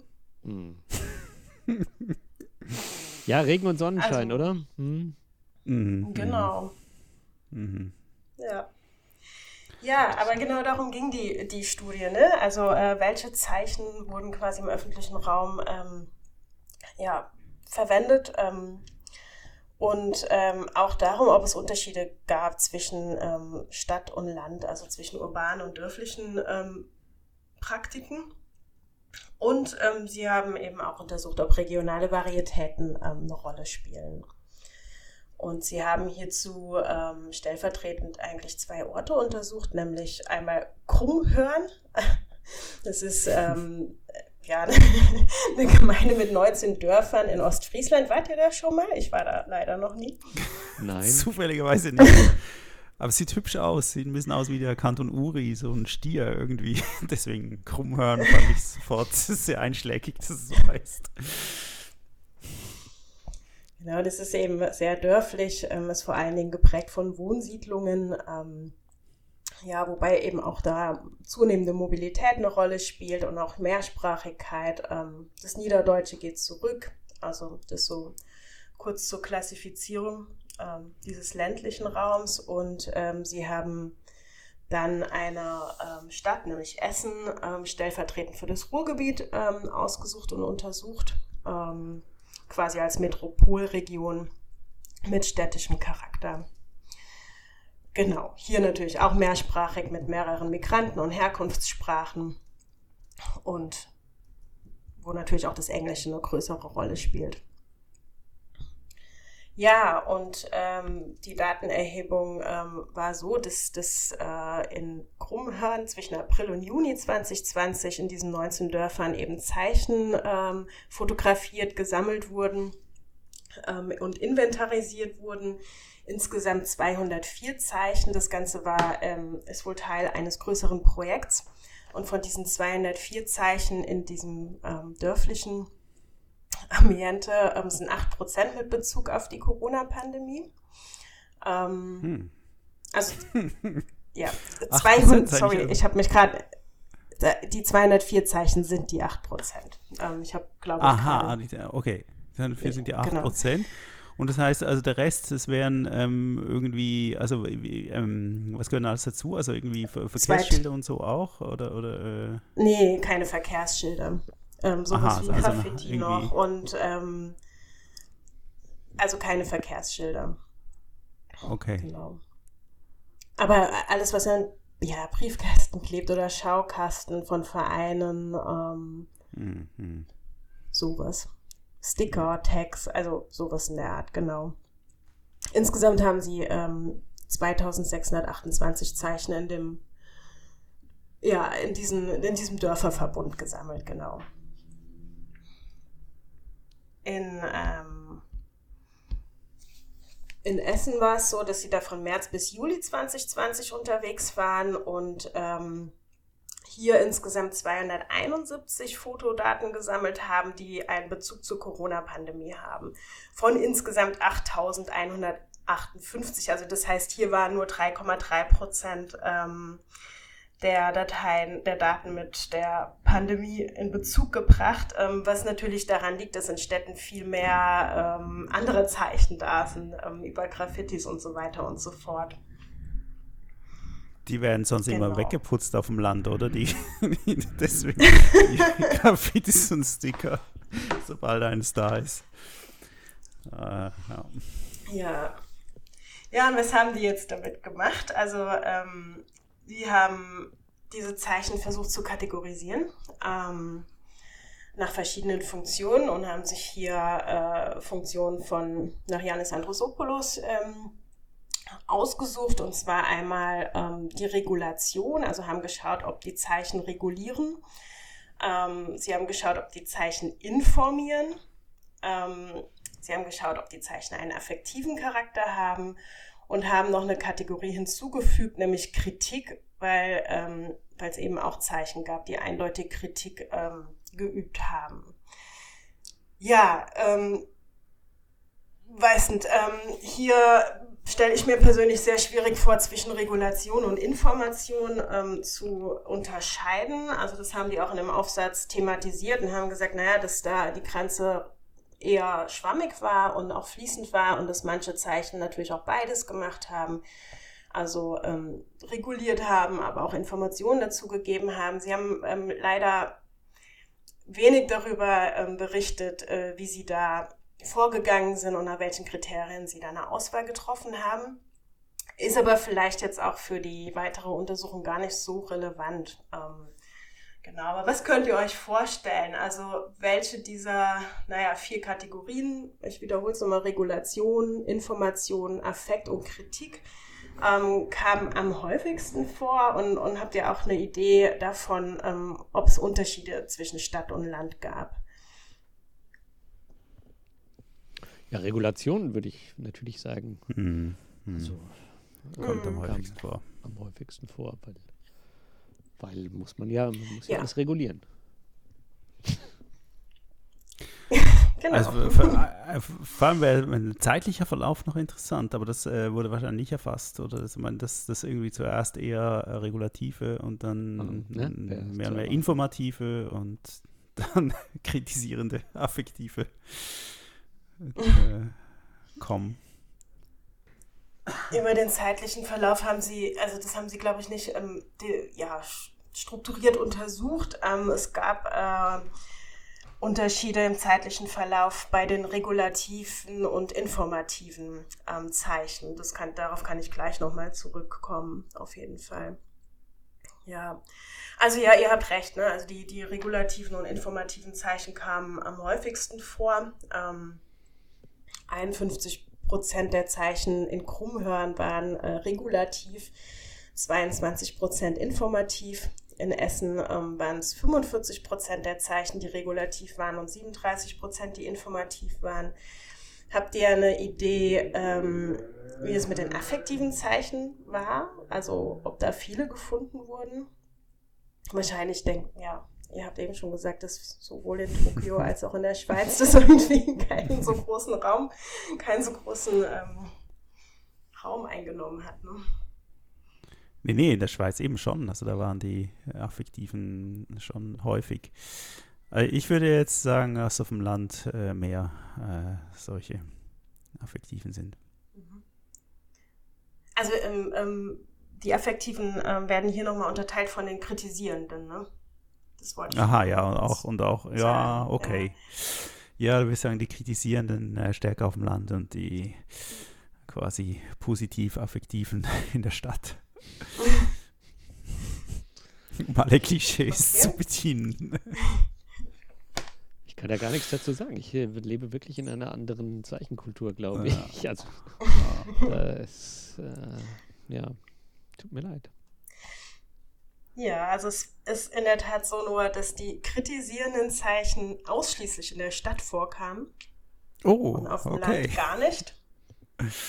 Okay. Ähm, also auf dem Land jetzt in diesem Ort Krummhörn und die Autorinnen haben dazu auch ähm, eine Vermutung geäußert. Es ist wohl so, dass der Bürgermeister ähm, dieses Dorfverbundes wohl sehr transparent und sehr frühzeitig wohl immer informiert hat und transparent mit der Pandemie und, ähm, mhm. und so weiter umgegangen ist. Und die, ja, die Vermutung besteht, dass die Bürgerinnen und Bürger vielleicht gar nichts zu kritisieren hatten. Wer weiß. Mhm. Aber es ist natürlich schon erstaunlich. Ähm, in Essen kam es natürlich schon vor. Und ähm, aber auch nur in zwei Prozent der Fälle. Und ähm, die affektiven Zeichen waren ähm, auf dem Dorf ähm, kam 56 vorher, also 27 Prozent der Fälle und in der Stadt mit 16 Prozent, also ein bisschen weniger. Die haben sich aber auch unterschieden. Also ähm, gerade die affektiven Zeichen sind ganz interessant. Also hier gab es einen, einen, Unterschied zwischen Stadt und Land. Ähm, und zwar ähm, war es so, dass in der in der Stadt diese, diese affektiven Zeichen mehr so, ein, mehr so eine nähesprachliche Adressierung waren. Ähm, zum Beispiel in Geschäften, um Kundschaft anzusprechen. Sowas wie, ah, schön, dass Sie wieder da sind. Oder äh, wir freuen uns, dich wiederzusehen. Ähm, es wurde viel geduzt und ähm, ja, sehr viel versprachlicht auch. Und ähm, ja, dadurch eben auch so ein Wir-Gefühl geschaffen. Ähm, so nach dem Motto, wir stehen zusammen gemeinsam gegen das Virus. Ähm, und auf dem Dorf war das eher anders. Da gab es eher diese, diese Zeichnungen mit den Regebo Regenbogen oder auch ganz regional gesehen in, in Krummhörn ähm, gab es Cartoons von Otto Wag, wie, wie wird er, also von Otto, ne? ihr, ihr, wisst, wen ich meine? Ähm, der äh, kommt ja daher, der kommt ja aus Ostfriesland, ja. genau. Ja. Und ähm, da wurden eben Cartoons von dem nachgezeichnet. Ein teetrinkender Ottifant, der gerne zu Hause sitzt und Tee trinkt und abwartet, bis die Corona-Pandemie vorbei ist. Aber auch sowas wie, ähm, sowas wie Windmühlen oder Leuchttürme wurden gemalt. Ähm, oder auch sowas wie äh, jahreszeitliche Feste, ja, wie, wie, wie zum Beispiel ein Maibaum, der, der eigentlich ähm, zum Mai im Vorgarten aufgestellt wird oder der ja im Dorf auch gemeinschaftlich aufgestellt wird normalerweise. Ähm, die wurden gemalt oder es wurde ein eigener Maibaum im Vorgarten aufgestellt. Ähm, oder auch das Abbrennen des Osterfeuers am Vorabend von Ostersonntag. Dazu gab es dann Bilder, die die Menschen in ihre Häuser und an die Fenster ähm, gehangen haben. Genau. Also hier gab es eben Unterschiede zwischen Land und Stadt die natürlich das, auch eine äh, unterschiedliche sorry. Funktion haben. So, ja, ja. Mhm. Ja, ja. Also ich frage mich jetzt gerade, weil ähm, die, die Beispiele, die da auch sind, sind ja fotografiert irgendwie Mai 2020 und so. Und äh, also es heißt ja wirklich die Frühphase der Pandemie sozusagen. Und da nehme mich schon Wunder, wie das dann irgendwie äh, Ende 21 dort aussieht ähm, und ob es immer noch so viele Regenbogen äh, gab. Aber dazu sagen ja, sie nichts oder in der Studie. Das ist einfach. Äh, ja. Nee, in Bezug auf die affektiven Zeichen sagen sie dazu nichts. Ähm, vermutlich, ähm, ja, das Korpus ist ja, ist ja auch quasi ja, ähm, nur innerhalb von ein paar Monaten entstanden. Ne? ähm, was sie aber in Bezug auf die zeitliche Komponente ähm, sagen, ist, dass bei den regulativ informierenden Zeichen ähm, diese, ja, diese kognitive Kürze äh, in den Zeichen, was man normalerweise eben äh, ja, erwarten würde, am Anfang der Pandemie überhaupt nicht zugetroffen hat. Also ähm, es wurde sehr, sehr viel erklärt. Die, die Zeichen waren sehr textlastig, ähm, waren auch sprachlich komplex, also syntaktisch komplex und ähm, es wurde sehr viel erläutert. Also ja, Geh- und Verbote und ähm, so weiter wurden begründet ja, Legitimierungen wurden irgendwie erläutert und ähm, am Anfang der Pandemie war da wohl ein großes Bedürfnis da, Dinge zu erklären. Ja. Und das hat sich geändert. Also ähm, im Laufe der Zeit ja, hat die syntaktische Komplexität abgenommen. Es waren dann nur noch ja, so minimalistische verbale Konstru Konstruktionen da, sowas wie rechts nur Ausgang. ähm, und das hat halt eher zugenommen. Also das, äh, dass die Zeichen insgesamt kürzer wurden und auch mehr mit, mit Bildern gearbeitet wurde dann auch. Ja. Aber ich meine, diese Dazu affektiven Zeichen. Zeitlichen Komponente. Hm? Diese affektiven Zeichen sind ja ähm, schon auch so ein, so ein Doing Community, oder? Also äh, dieses, also so wie man halt irgendwie bei der Fußball-WM die Fahnen raushängt, äh, also ihr da in Deutschland äh, und in der Schweiz natürlich auch. Äh, so ist ja vielleicht eben auch dieses äh, Regenbogenbild mit alles wird gut äh, raushängen, äh, eben auch so eine Praxis, die Gemeinschaft erzeugen will, oder? Also könnte ich mir jetzt vorstellen, dass das irgendwie ähm, doch so ein Befund ist und dass das dann natürlich in ja, sagen wir mal, kleineren Gemeinden, in denen es ohnehin schon eine engere äh, Gemeinschaft zwischen den, also das unterstellen wir jetzt natürlich, aber zwischen den, zwischen den dort Lebenden gibt, äh, das scheint mir jetzt erstmal nicht unplausibel, oder? Nö, das äh, halte ich auch für plausibel. Und es ist natürlich beides, ne? Auch die, die, die ähm, Nähe sprachlicher Adressierung in den Städten ist natürlich auch ähm, eine Art von Gemeinschaftsbildung, nur funktioniert das halt irgendwie anders. Also in den, auf dem Land, in den Dörfern waren es halt die Bürgerinnen und Bürger selbst, die ähm, diese Bilder gemalt haben und dadurch natürlich äh, ähm, ja, eine Gemeinschaft gebildet haben. Ähm, in der Stadt ähm, ist es halt eher ne, in, in Institutionen, Geschäften, in öffentlichen Gebäuden, ähm, wo, das, wo diese ja, Nähe sprachlich hergestellt wird, wo es quasi vielleicht von oben kommt, also ähm, von äh, Initiativen der Stadt hm. Und nicht von unten, von den Bürgerinnen und Bürgern selbst. Also da liegt, glaube ich, der Unterschied. Aber es ist natürlich beides gemeinschaftsbildend, würde ich auch sagen, ja. Wir wissen aber natürlich jetzt trotzdem durch die Analyse nicht, wie viele oder welche äh, erfolgreich sozusagen äh, Gemeinschaft gebildet haben. Das wäre natürlich eine interessante Frage jetzt äh, in diesem Kontext. Aber also äh, sozusagen haben, hat der Artikel eine analytische eine gesellschaftsanalytische Komponente im engeren Sinn. Das heißt also irgendwie äh, versucht er neben der Beschreibung auch ähm, ja, zu analysieren, welche Effekte diese Zeichen haben oder äh, bleibt es eher außen vor? Es bleibt eher aus. Also es bleibt außen vor. Nicht nur eher, sondern ja. Das ist einfach schade, oder? Ich meine, das ist eine, also um quasi zu, zu zeigen, warum es sich jetzt lohnt, diese Texte anzugucken und das ähm, also so wie wir vorher diskutiert hatten, ob man äh, an Social Media die Gesundheit der Gesellschaft äh, ablesen kann äh, und wir irgendwie gesagt haben, ja, Social Media ist vielleicht nur ein sehr beschränkter Einblick, ähm, dann wäre ja eben genau das, die ganzen Schilder, die uns umgeben, äh, wäre eben eine weitere wichtige Komponente, um daran ablesen zu können, wie hier jetzt eben diese Gesellschaft funktioniert oder diese, diese Community, ähm, ob, ob die sich quasi gegenseitig gegenseitig durch diese Krise trägt oder ob äh, die Schilder eher verwendet werden, um äh, unterschiedliche Meinungen oder Kritik auszudrücken und dass die eigentlich ein guter Index wären sozusagen für äh, oder, oder ein Element zumindest zu einem solchen Index, um zu sehen, wie es den Leuten geht. Mhm. Das ist auf jeden Fall interessant. Wurde jetzt in dem Artikel ähm, also lag, ich glaube, der Fokus lag wirklich darauf, erstmal zu beschreiben, was da ist. Ähm, und äh, zu schauen, ob es Unterschiede gibt zwischen Stadt und Land.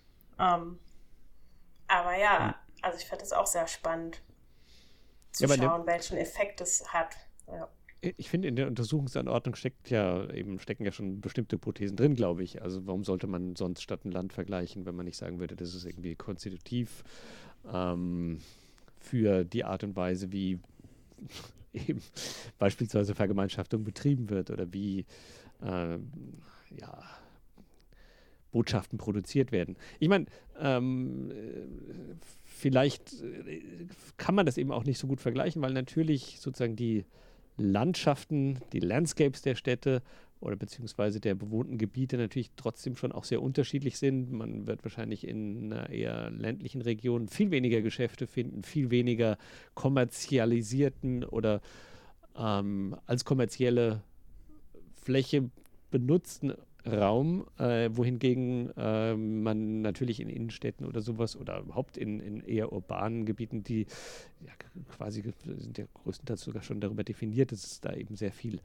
ähm, sehr viel bewirtschaftete Räume gibt. Ähm, und auch das macht wahrscheinlich schon einen Unterschied. Und ähm, also nicht, also ich glaube, man kann eben beispielsweise äh, Beschriftungen nicht allein auf die Motivation der Personen zurückführen, sondern auf die, die Strukturen, die natürlich auch schon da sind. Und das machen die Autorinnen ja auch. Ne? Ja. ja. Habt ihr denn welche, habt ihr denn äh, irgendwelche Zettel rausgehängt in dieser Zeit? Ja, also die Tochter, die Tochter von meinem Partner hat Regenbogen gemalt, ja. Aha. Ah, okay, okay. Der, äh, ich meine, es gab, also was ich, was ich nur miterlebt habe, es gab ja das, das quasi das, das ähm, eben das nonverbale Zeichen des auf den Balkons, des auf dem Balkon stehen und Applaudierens für das Pflegepersonal. Also irgendwie, weiß nicht, wann war das, im März, April 20 irgendwie mal gemacht hat. Äh, habt ihr das auch gemacht? Wie in Japan? Ja. Nein, nein. Und, äh, wir hatten ja keine Fälle. Das war ja, wir hatten ja relativ geringe genau. Fallzahlen lange. Ähm, da ja. gab es jetzt nicht so viel Anlass, ja. Ja, ja. Also es wurde in Mannheim schon gemacht und in Deutschland, ne, aber wir haben, ich habe das nicht gemacht. Naja, ich habe das auch nicht. Ich meine, das ist ja interessant. Man muss es ja, man kann es ja nur machen, wenn man nicht der Einzige ist an der Straße, der auf dem Balkon steht und klatscht.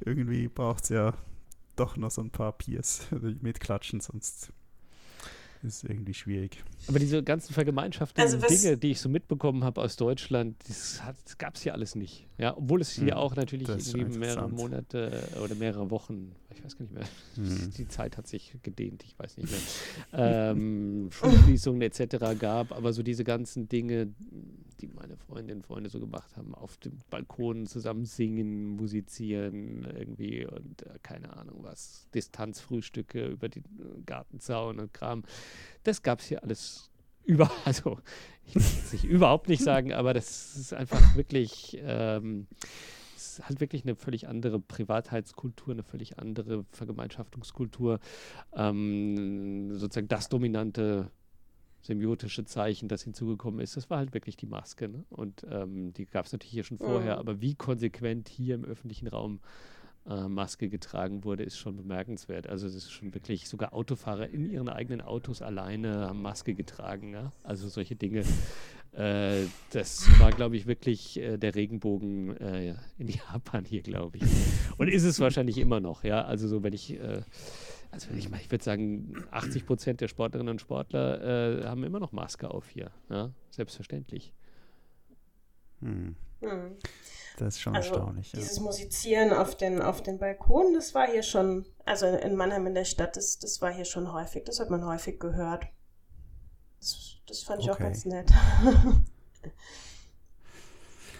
ja. Ja, es gab ja noch einen Aspekt, nämlich die ähm, regionalsprachlichen Merkmale. Ja, mhm. ähm, welche Rolle die gespielt haben, vor allen Dingen auch im Vergleich Land-Stadt. Ähm, habt ihr dazu eine, ja, eine Hypothese?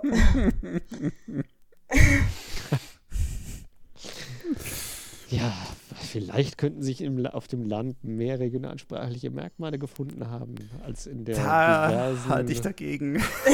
So, aber warum, Noah? Also ich hätte jetzt ja doch gedacht, äh, die Diversität in den Städten ist so groß, dass äh, regionalsprachliche Dimensionen vielleicht nicht so wichtig sind. Außer sie werden natürlich irgendwie als Identitätspraktiken äh, von, von, von Städtemarketing oder sowas eingesetzt.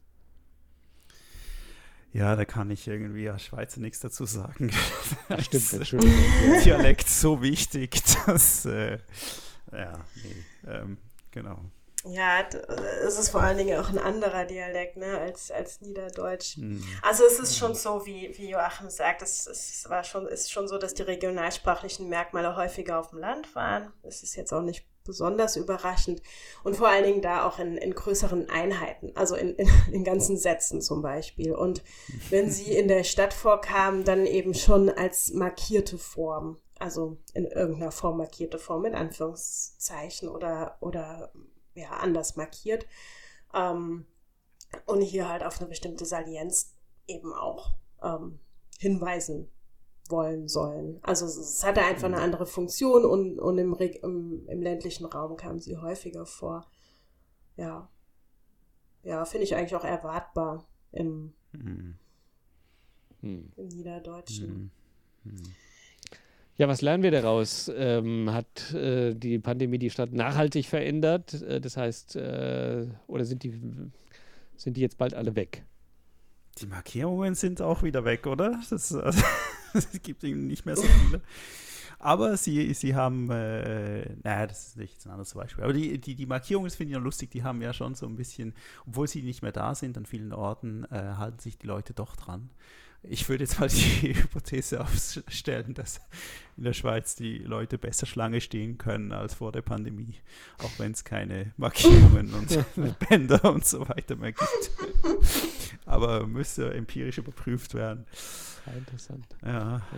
Also hier, hier, ist noch alles da. Ja. Also hier wird noch reichlich geklebt und äh, sowas. Also ja, interessant. Ja, also ist, wird ja. das eine Episode bleiben, äh, demnach wahrscheinlich, ja. Ich vermute es, ja. Es wird sich wahrscheinlich verändern, klar. Ich meine, die Schilder sind jetzt ausgetauscht worden durch äh, Gelb-Blau. Ähm, ah, ja. Jetzt redest also, du ja wie ein Corona-Leugner. Corona heißt jetzt Ukraine. ja, scheiße. ja. Uh, nee, es, es, gibt noch so ein bisschen eine Parallelität oder nebeneinander. Mm, ja. Ja. ja. Es bleibt spannend, würde ich sagen. Und, ja, da ähm, sind wir beim Dialekt, oder? Du, wir hatten jetzt gerade die Regionalsprache genau. und der Noah hat hier so ein komisches Thema mitgebracht und fragt uns, darf ich meine Prof in Dialekt ansprechen? Ja, äh, wie, wie seht ihr das? Ähm, äh, jetzt äh, im Uni-Kontext, ja, ähm, ist es okay, ähm, wenn ihr im Dialekt angesprochen werdet? Gut. Mm, äh, es kommt ja, vielleicht auf den Dialekt schwierig. an. Mhm.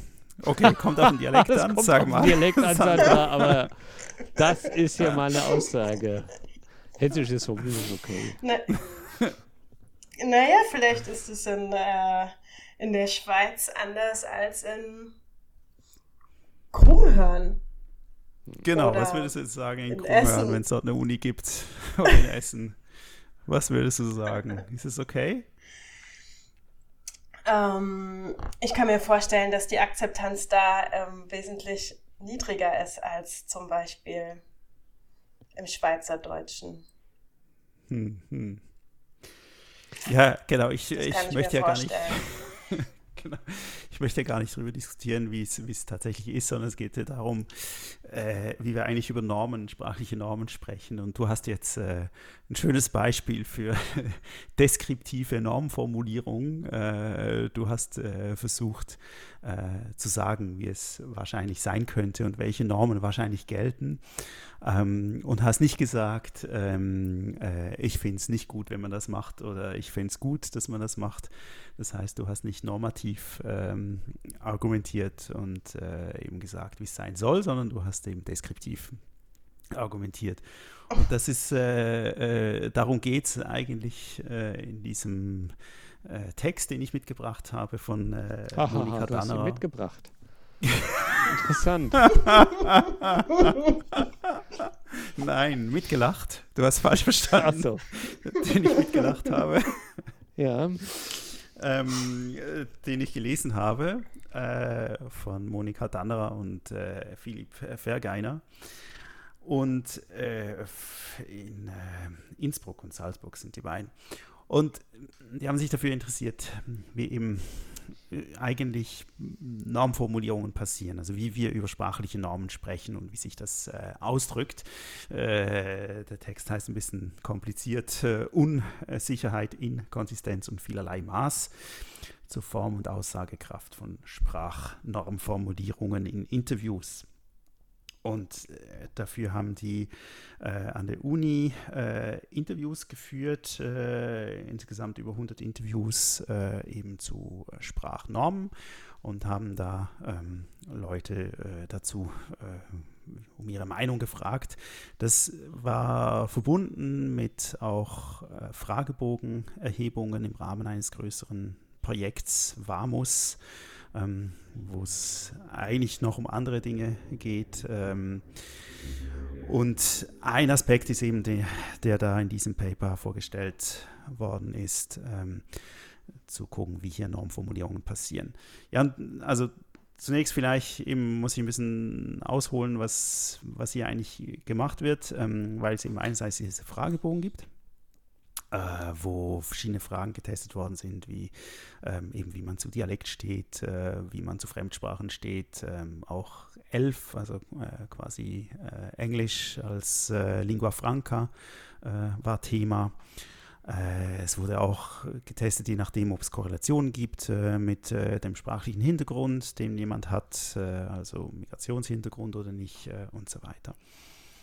Und ähm, die wichtigsten Fragen, die jetzt in diesem Paper hier äh, zur Debatte standen, waren eben wie Normen zur Verwendung von Sprachen und Varietäten äh, formuliert und auch ausverhandelt werden.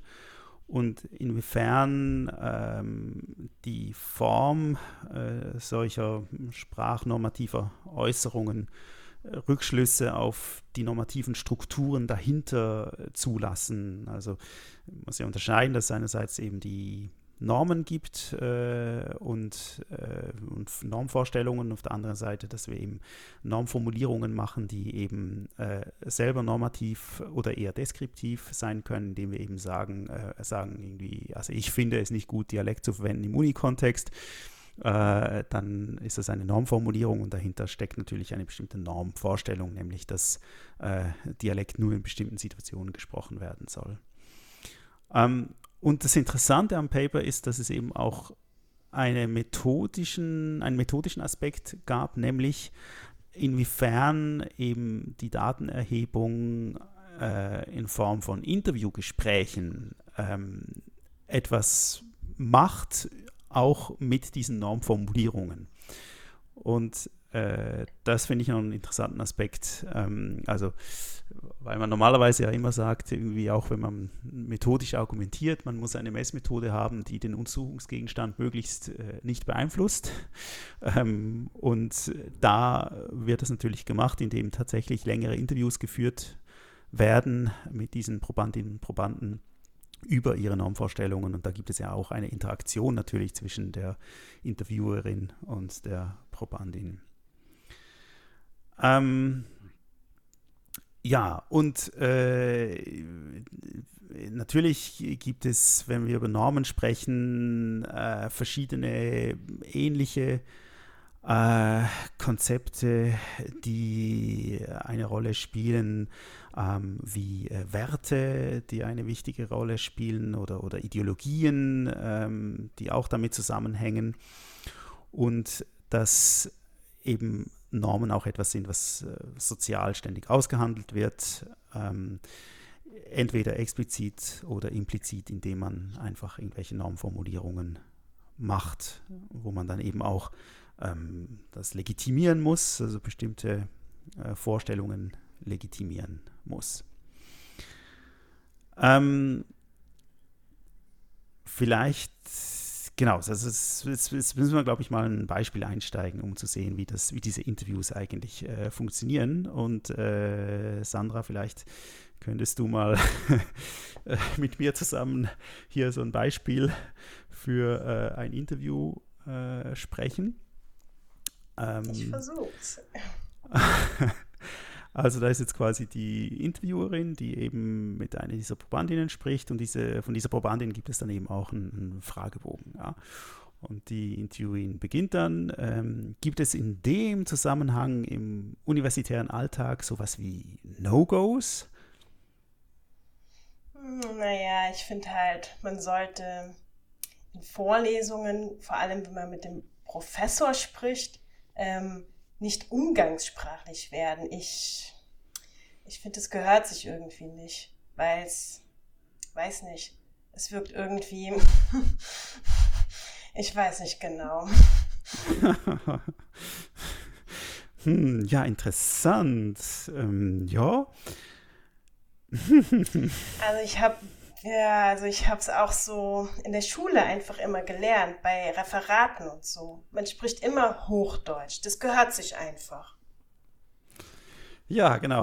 Das ist das Beispiel für, für einen Ausschnitt aus diesem, diesem Gespräch. Und ähm, da sehen wir schon, also es ist eben die Frage auf diese No-Gos, ähm, ob es, also das Prinzip der, der Versuch herauszufinden, ähm, ob äh, die Probandin finden, das, findet, dass es irgendwelche Normvorstellungen äh, oder Normen gibt, äh, die sie leitet, was eben ähm, den Dialektgebrauch an der Uni äh, betrifft. Und äh, wir finden da eben einerseits persönliche Meinungen, also wenn sie sagt, ich finde halt äh, so, aber man äh, findet daran eben auch Formulierungen, äh, die quasi auf die auf allgemeingültige Handlungsregeln referieren, indem man, indem sie eben sagt, zum Beispiel man sollte ähm, äh, oder indem sie äh, dann diese Normvorstellungen auf bestimmte Kontexte einschränkt. Also wenn sie dann sagt, in Vorlesungen äh, sei es eben so oder so, also äh, dass eben nicht generell so ist, ähm, plus sogar eine weitere Einschränkung mit dem Verweis eben auf den Professor, ähm, dass also in, nur in Vorlesungen und äh, in Dialog mit bestimmten äh, Personen es eben opportun ist oder nicht opportun, äh, Dialekt äh, zu verwenden. Ähm, und die Norm formuliert sie auch zunächst eigentlich negativ, indem sie sagt, ähm, dass man nicht umgangssprachlich sprechen soll und wendet es dann im Verlauf des Gesprächs, indem sie dann plötzlich eben sagt, äh, positiv, äh, man spricht immer Hochdeutsch. Ähm, und äh, auffallend ist auch, dass eben keine eindeutige Positionierung gemacht wird dann. Also, ja, sie, sie eiert irgendwie so ein bisschen, bisschen rum. Ähm, und das ist wiederum etwas, ähm, das äh, doch auch offenbar häufiger äh, zu beobachten ist. Ähm, und äh, sie hier, die Probandin, schwächt dann auch immer wieder ab, indem sie so, so Modalpartikel verwendet, ja, wie halt, es ist halt so, oder man sollte Heckenausdrücke irgendwie, weiß nicht genau. Ähm, und das sind alles so natürlich so Abschre Abschwächungsmerkmale. Ähm, weil sie nicht genau weiß, wie sie sich da äh, positionieren soll. Und interessant ist dann auch, dass sie ähm, ja sagt, äh, die Verwendung des Dialekts wirke faul. Ähm, und da ähm, ja, ist im Prinzip eine Legitimierung, äh, wo, die hier stattfindet, wo sie eben sagt, ja, äh, also einen Grund dafür angibt, äh, warum es nicht opportun sei, eben Dialekt zu verwenden. Und dahinter so die äh, Autorin und Autor des, dieser Studie äh, sagen sie eben stünden im Prinzip auch allgemeine äh, oder Standardideologien, ähm, die eben äh, quasi äh, nur den Standard als eine als anzustrebende Varietät äh, begreifen würde, die man eben sprechen sollte. Aber darf ich kurz mal ja? Ja, ja. Ich meine, es ist ja doch interessant, dass, also es wird ja eigentlich nur nach Tabus gefragt, nach No-Gos, ja. Also ich übersetze das mm, jetzt mal mm. nach Tabu, vielleicht genau. ein bisschen zu stark, aber ähm, und dann müsste die Person ja eigentlich nur antworten, die befragte Person, das und das ist ein Tabu, aber es finden ja eben doch immer wieder sozusagen Begründungs- oder Herleitungsversuche für diese Norm statt. Ja, also und zwar eines hast du gesagt, also irgendwie ähm, die hätte es in der, es sei, es, es, es klinge faul, sie habe es in der Schule gelernt mhm. und es gehört mhm. sich. So. Mhm. Genau. Und ich glaube, zumindest die letzten beiden sind ja so ein bisschen, ähm, verraten ja eigentlich auch schon was über den, den Charakter von, von, von Normen, nämlich, dass sie kollektiv sind und dass sie eben ja in gewisser Weise als reziprok unterstellt werden, oder? Also das heißt, dass man immer davon ausgeht, dass die andere Person äh, eben auch da, die, das für eine Norm hält. Ähm, und äh, das ist bei dem Foul, glaube ich, ein bisschen anders. Also es sagt eigentlich nur, dass Foul eine negative Eigenschaft sei. äh, das, äh, also in diesem Kontext jedenfalls.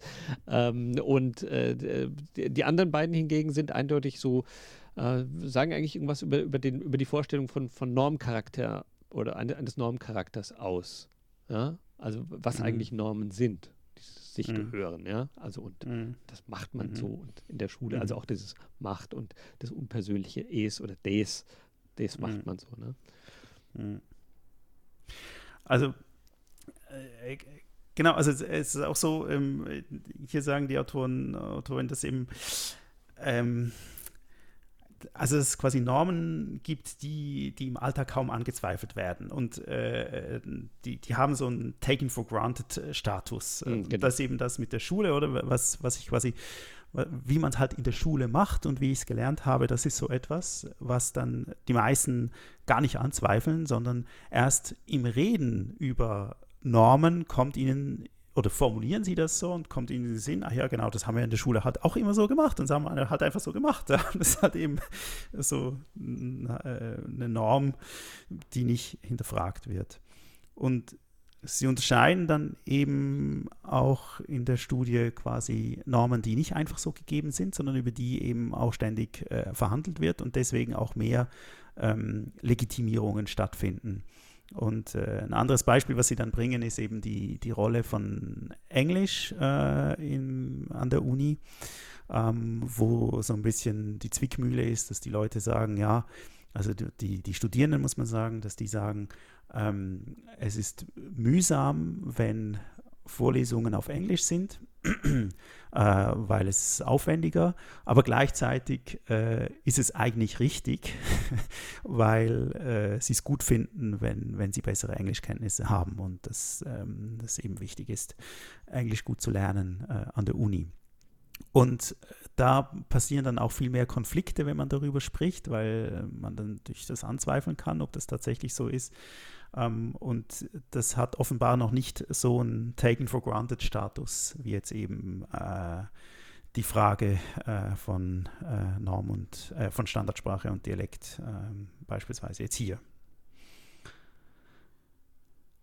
Ähm, haben die denn auch, ähm, haben die in Bezug auf, auf die Frage nach Standard und Dialekt auch Unterschiede, also war das sehr eindeutig in dem Korpus, ähm, was die haben, oder haben die da auch Unterschiede festgestellt, je nachdem, woher die Studierenden kamen oder wie alt sie waren? Oder, ja. Ähm. Ja, also was sie äh, getestet haben, ist äh, quasi die Herkunftssprache, äh, die die äh, Probandinnen und Probanden hatten.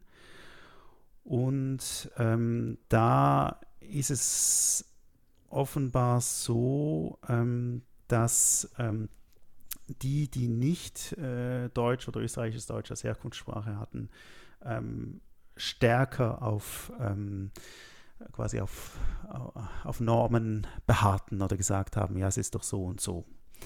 Ähm, und dass man mhm. eben nicht äh, Dialekt verwenden sollte, während äh, die, die eben Deutsch als Herkunftssprache haben, äh, flexibler äh, argumentieren und, und da ja, unterschiedliche Meinungen haben. Mhm.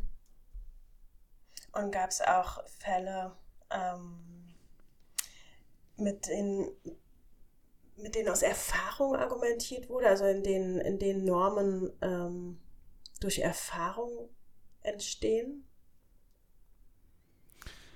Ähm, also subsistente Normen, die sozusagen gar nicht versprachlicht werden, sondern äh, also hast du ja auch vorhin ein bisschen angedeutet, also Normen, die eben nicht so oft verhandelt werden, beziehungsweise solche, die mhm. eben ähm, quasi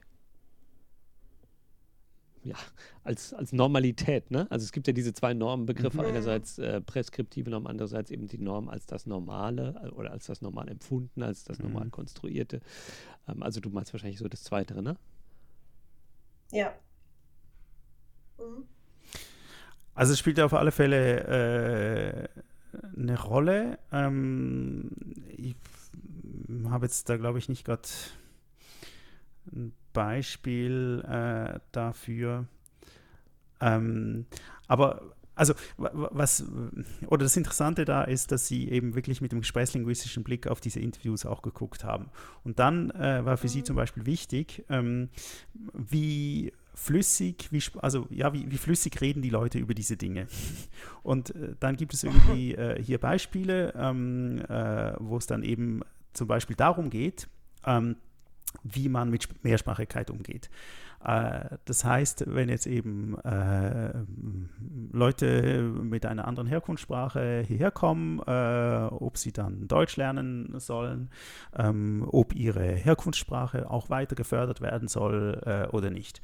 Und da haben sie ein Beispiel eben auch mit einem, ich glaube, das ist ein, ein Dozent, der hier darüber spricht, der dann sagt, also da, da ist die Frage, glauben Sie, dass die Migrationssprachen eine größere Rolle an der Universität spielen sollten? Und dann sagt er, oh, das ist ein schwieriges Thema, ähm, da, da habe ich Puff, eine Pers, hm, ja, schon eine persönliche Meinung dazu. Also ich denke, wenn man irgendwo äh, hinkommt, äh, ist es wichtig, äh, dass man die Sprache, die dort gesprochen wird, als erstes mal lernt und, und so weiter. Und, und äh, er zögert sehr viel, viele Pausen, ähm, Hedges und so weiter. Und das nehmen sie dann quasi auch als Zeichen eben, dass wenn äh, diese Normformulierungen dann wenig spontan und flüssig sind, dass das natürlich darauf hinweist, dass es stärkere Normkonflikte dann auch gibt äh, im Diskurs äh, darüber. Also was ist eigentlich die, die Stoßrichtung des Papers? Geht es jetzt also irgendwie darum zu sagen, ähm, also die ganze Interviewforschung, die taugt nichts, wenn man sie nicht gesprächsanalytisch flankiert.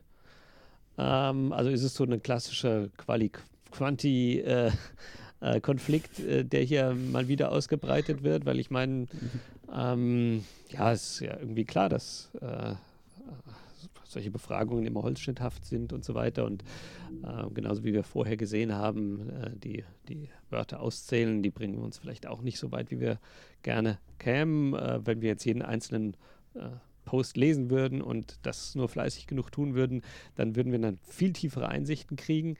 Ähm, also geht es darum oder, oder geht es äh, tatsächlich jetzt darum, äh, herauszufinden, was sind eigentlich ja, die, die, Konstitutionsbedingungen oder, oder was sind Indikatoren dafür? So, was sind Indikatoren dafür, ähm, wie äh, ausgeprägt eigentlich äh, unser Normbewusstsein äh, bezüglich bestimmter Domänen oder bestimmter Handlungspraktiken vielmehr äh, sind. Also was ist, das, was ist die Stoßrichtung des Papers? Steht ein bisschen dazwischen. Ähm, einerseits, also wenn man, wenn man dann äh, im Fazit liest, ähm, dann steht da äh, genauso das, was, was du quasi angetönt hast, ähm, dass eben äh, eine quantitative Analyse von Fragebögen verkürzend sei und eine rein inhaltsanalytische Betrachtung normativer Aussagen äh, es eben auch sei. Und ähm, es sei deswegen wichtig, äh, auch gesprächsanalytisch auf diese Interviews zu gucken, um sozusagen nicht nur das Was, sondern eben auch das Wie in den Blick zu kriegen. Ähm, Aber äh, sie machen dann noch einen Schritt weiter, dass eigentlich jetzt weniger um diese Quanti-Quali-Sache geht, sondern eben darum, dass ähm, im Gespräch, in dieser Interaktion, die da stattfindet, dass da eben ähm, auch etwas passiert. Also äh, es, hm. es, ist quasi eben nicht, die Interviewerin ist quasi einfach, äh, äh, ja, gibt einfach irgendwie einen Impuls für eine bestimmte Antwort äh, oder äh, äh, ja, lässt eine bestimmte Aussage evozieren, sondern ähm, es ist natürlich eine Interaktion, weil die Interviewerin natürlich bei bestimmten Dingen dann irgendwie nachhakt oder eben auch was kommentiert und so. Und dass das quasi mit einbezogen werden müsse, um ein, ein vollständigeres Verständnis davon zu haben, wie wir eigentlich über Normen sprechen. Also, ja, genau. Sicher richtig. Aber ich meine, ich, ne, also da würden jetzt vielleicht irgendwie solche ähm, Leute, die sich mit Einstellungsforschung beschäftigen, eben vielleicht auch sagen, gut, ich, es ist natürlich genau das. Äh, Einstellungen sind latent und ähm, es braucht halt einen Stimulus. Ne? Und dieser Stimulus mhm. kann eine Frage sein und ähm, der löst halt dann was aus, eine Reaktion und äh, auf und diese Reaktion benutze ich dann, um bestimmte Konstrukte irgendwie zu messen. Ja? Und ähm, klar, also ich kann sozusagen die das in der Antwort finden, ja, also sozusagen, oder im in der Gesprächsanalyse kann ich das genauso aufsuchen. Ähm, ich weiß jetzt nicht, ob man, also ich finde das natürlich eine bereichernde Perspektive. Ich glaube nur, es ist nicht geeignet, irgendwie äh, für eine Fundamentalkritik irgendwie an Umfrageforschung ähm, da fehlt mir die Fantasie dafür. Ich meine, wenn ich dich frage, wie geht das nächste Fußballspiel der Schweiz gegen Deutschland aus, dann hast du dazu auch keine Vor festliegende Meinung dazu, sondern irgendwie dann löse ich in dem Moment etwas aus, das in dir eben ähm, und mit meiner Frage, ja, also allein nur mit der Frage schon etwas aus, das ähm, äh, dich überhaupt erstmal auf die, die, die, Idee bringt, von, also deine Siegesgewissheit zu versprachlichen mhm. und dann womöglich auch noch zu begründen oder Begründungen dafür nachzuschieben, ja. Mhm. Ähm, und klar sind diese, also diese Prozesse, dieses, also äh, diese argumentativen Prozesse, wie man dann bestimmte Entscheidungen oder bestimmte Aussagen im Nachhinein versucht, argumentativ zu begründen oder zu legitimieren, die sind natürlich total interessant, die zu untersuchen, ja. Ähm, aber wie gesagt, ich halte das jetzt für nicht so wahnsinnig geeignet, jetzt da äh, die, die, den ganzen Prozess zu diskreditieren und zu sagen, ja, aber dann ist dieses, dieses 5 zu 0, was du da vorher sagst, Noah, ähm, womöglich äh, wertlos, weil äh, er hat ja dann überhaupt erst dann angefangen, irgendwie noch Begründungen hinterherzuschieben und äh, sozusagen durch die Frage ist überhaupt erst äh, dieses Ergebnis äh, zustande gekommen und so weiter. Ich weiß es nicht. Also hm. Aber, aber äh, das heißt äh, natürlich nicht, dass die Analysen äh, schlecht sind und dass nicht äh, gesprächsanalytische Ansätze wichtig wären. Ja, ich glaube nur, das gegeneinander auszuspielen. Gott, da sollte man echt drüber weg sein. Also ich, ich, muss, ich muss das Paper noch in Schutz nehmen diesbezüglich. Also sie, sie stellen sich ja nicht dagegen, ähm, dass das quasi besser sei, als jetzt irgendwie Fragebogenerhebung oder sowas zu machen, sondern sie sagen, okay. äh, sie machen das ja als Ergänz Ergänzung oder sie machen ja, ja genau. wirklich beides. Ah, okay. ähm, genau. so. und, und fundieren deswegen die ähm, Beobachtungen, die sie machen jetzt mit diesen Interviews, fundieren sie quasi dann äh, oder sehen sie vor dem, vor dem Hintergrund eben der, der quantitativ erhobenen Daten. Also ich glaube, da, da gibt es mhm. jetzt keinen Widerspruch. Deswegen finde ich eben, es ging jetzt weniger darum, äh, irgendwie Quanti gegen Quali äh, gegeneinander auszuspielen, sondern äh, ich glaube, sie wollten zeigen, wie das ineinandergreifen kann und äh, dass, äh, ja, dass eben quasi in dieser Interaktion etwas passiert. Also dass es halt eine Interaktion ist, eine Praktik, in, in der eben äh, auch Normaushandlungen passiert. Und das dann im Detail, also wenn man sich... Oh. Ja. Genau, also dass man ja, sich dann einfach im Detail, wenn man das anguckt, dass dann äh, natürlich interessante Analysen möglich sind, die aber halt wirklich ein, äh, eine beschränkte Aussagekraft haben. Es sei denn, man kann das wieder vor dem Hintergrund eben der quantitativ erhobenen Daten weiterdeuten. Ja, Sandra, sorry. Ja, genau, das, ja, das äh, also sehe ich genauso. Ich finde es total spannend, als ergänzende Analyse auch ähm, die diskursive und interaktive Dimension damit einzubeziehen. Mich würd, würde interessieren, ob die, ähm, also wenn die, wenn die quantita sowohl quantitative Analysen machen, als auch diese Dimensionen zu untersuchen, würde mich interessieren, ob es da ähm, Divergenzen gibt in den Ergebnissen. Ähm, Mhm. Sagen die was dazu in dem Paper oder ist das. Ähm, Ja, das es scheint so zu sein. Ja, es, also mh, es wird, es wird halt, also es scheint ein bisschen so zu sein, dass, dass es jetzt so ein bisschen ein quasi eine Teilstudie ist aus etwas Größerem, was auch noch länger läuft und, und noch nicht abgeschlossen Mhm. ist. Ähm, deswegen äh, muss man da, glaube ich, noch ein bisschen Geduld haben. Und ich muss sagen, also mich stört auch ein bisschen, dass also diese, diese Interviews, die dauert im Schnitt irgendwie 36 Minuten, also recht viel Material, äh, 86 Stunden insgesamt, was die da aufgenommen haben und äh, eben transkribiert dann haben und, und dann äh, es eben auch inhaltsanalytisch ausgewertet haben, äh, indem sie da auch Kategorien äh, zugewiesen haben. Und ich finde, gerade so diese gesprächslinguistische Perspektive könnte man eben auch stärker noch quantitativ denken und jetzt zum Beispiel mal gucken, wie denn das ist Mhm. mit diesen Heckenausdrücken oder mit Flüssigkeit und so, ob es Korrelationen gibt dann wiederum zu den Daten, die man aus den, aus den Fragebogen hat äh, und, und, und. Und das ist jetzt hier überhaupt kein Fokus in diesem Paper, sondern sie haben da wirklich, glaube ich, drei, drei Beispiele, die sie dann eben genauer, äh, wirklich relativ klassisch ges gesprächslinguistisch angeguckt haben. Ja, spannend. Also vielleicht entsteht da ja noch was mehr und, und die, ja, die unterschiedlichen Methoden werden zueinander in Bezug gesetzt. Ähm, Das würde ich sehr spannend finden. Ja. Unsere, Ja. unsere HörerInnen wollen aber doch wissen, dürfen sie ihre ProfessorInnen denn jetzt im Dialekt anreden? Ja oder nein, Noah? Jetzt sag halt mal. Nein, natürlich nein. Was für eine Frage. Darüber diskutieren wir gar nicht erst. Ah. Ja, Ja, ja. wir merken es uns. Genau, Schade. hoffentlich. Nein, es hängt natürlich vom Kontext ab, oder? Das ist immer so. Und vom Dialekt. Und vom Dialekt, absolut. Ja, genau. Ja, also es war für mich wirklich äh, das noch zum Schluss äh, ein, ein Erlebnis, als ich als Student dann mal in Freiburg im Breisgau in einer Veranstaltung saß und äh, dann hat also eine Mitstudentin ihren Vortrag gehalten und den hat sie wirklich badischen Dialekt gehalten und ich fand das irgendwie total strange, aber auch cool, dass sie das gemacht hat. Aber sie ist ja schon aus der Reihe getanzt. Das haben, haben die anderen nicht gemacht.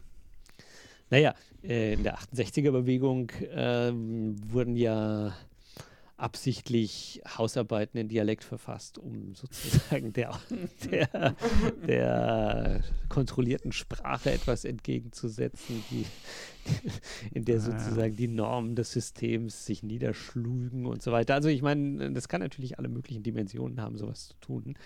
Ähm, auch äh, natürlich kulturelle Hegemonie ausdrücken. Ne? Also in der Schweiz redet dich natürlich in der Sprechstunde beispielsweise jeder Student, jede Studentin mit Dialekt oder? Natürlich, ja, ja, genau. Ah. Nee, das ist also das ist ja eben Sprechstunde ist Dialekt äh, und äh, während des Unterrichts ist, ist äh, Standarddeutsch. Äh, Aber Pausengespräch äh, zwischen, dazwischen ist wieder Dialekt, das ist auch klar. Ja, genau. Ja, ich würde sagen, für heute Haben wir genug mitgebracht, oder? haben wir Ja, genug wir haben so mitgebracht. viel mitgebracht, so viel Interessantes haben wir mitgebracht. Wir werden wieder viele Dinge mitbringen. Nächstes Nein, Mal. nein, nein, nein. Das nächste Mal bringen wir gar nichts mit. Das nächste Mal diskutieren wir nur Dinge. Prima. Nächstes Mal So küren wir wir das, das Tu-Wort des Jahres. Nicht Das Tu-Wort ankündigen, was wir nicht Jahres. halten können. Vielleicht bringen wir mal ein paar Wörter mit, mal gucken. Gut, dann wünsche ich noch Also. einen schönen Tag und Das wünsche ich auch. Grüße aus der Kirschblüte der Wissenschaft. Euch auch. Ciao. Ciao. Bis bald. Ciao.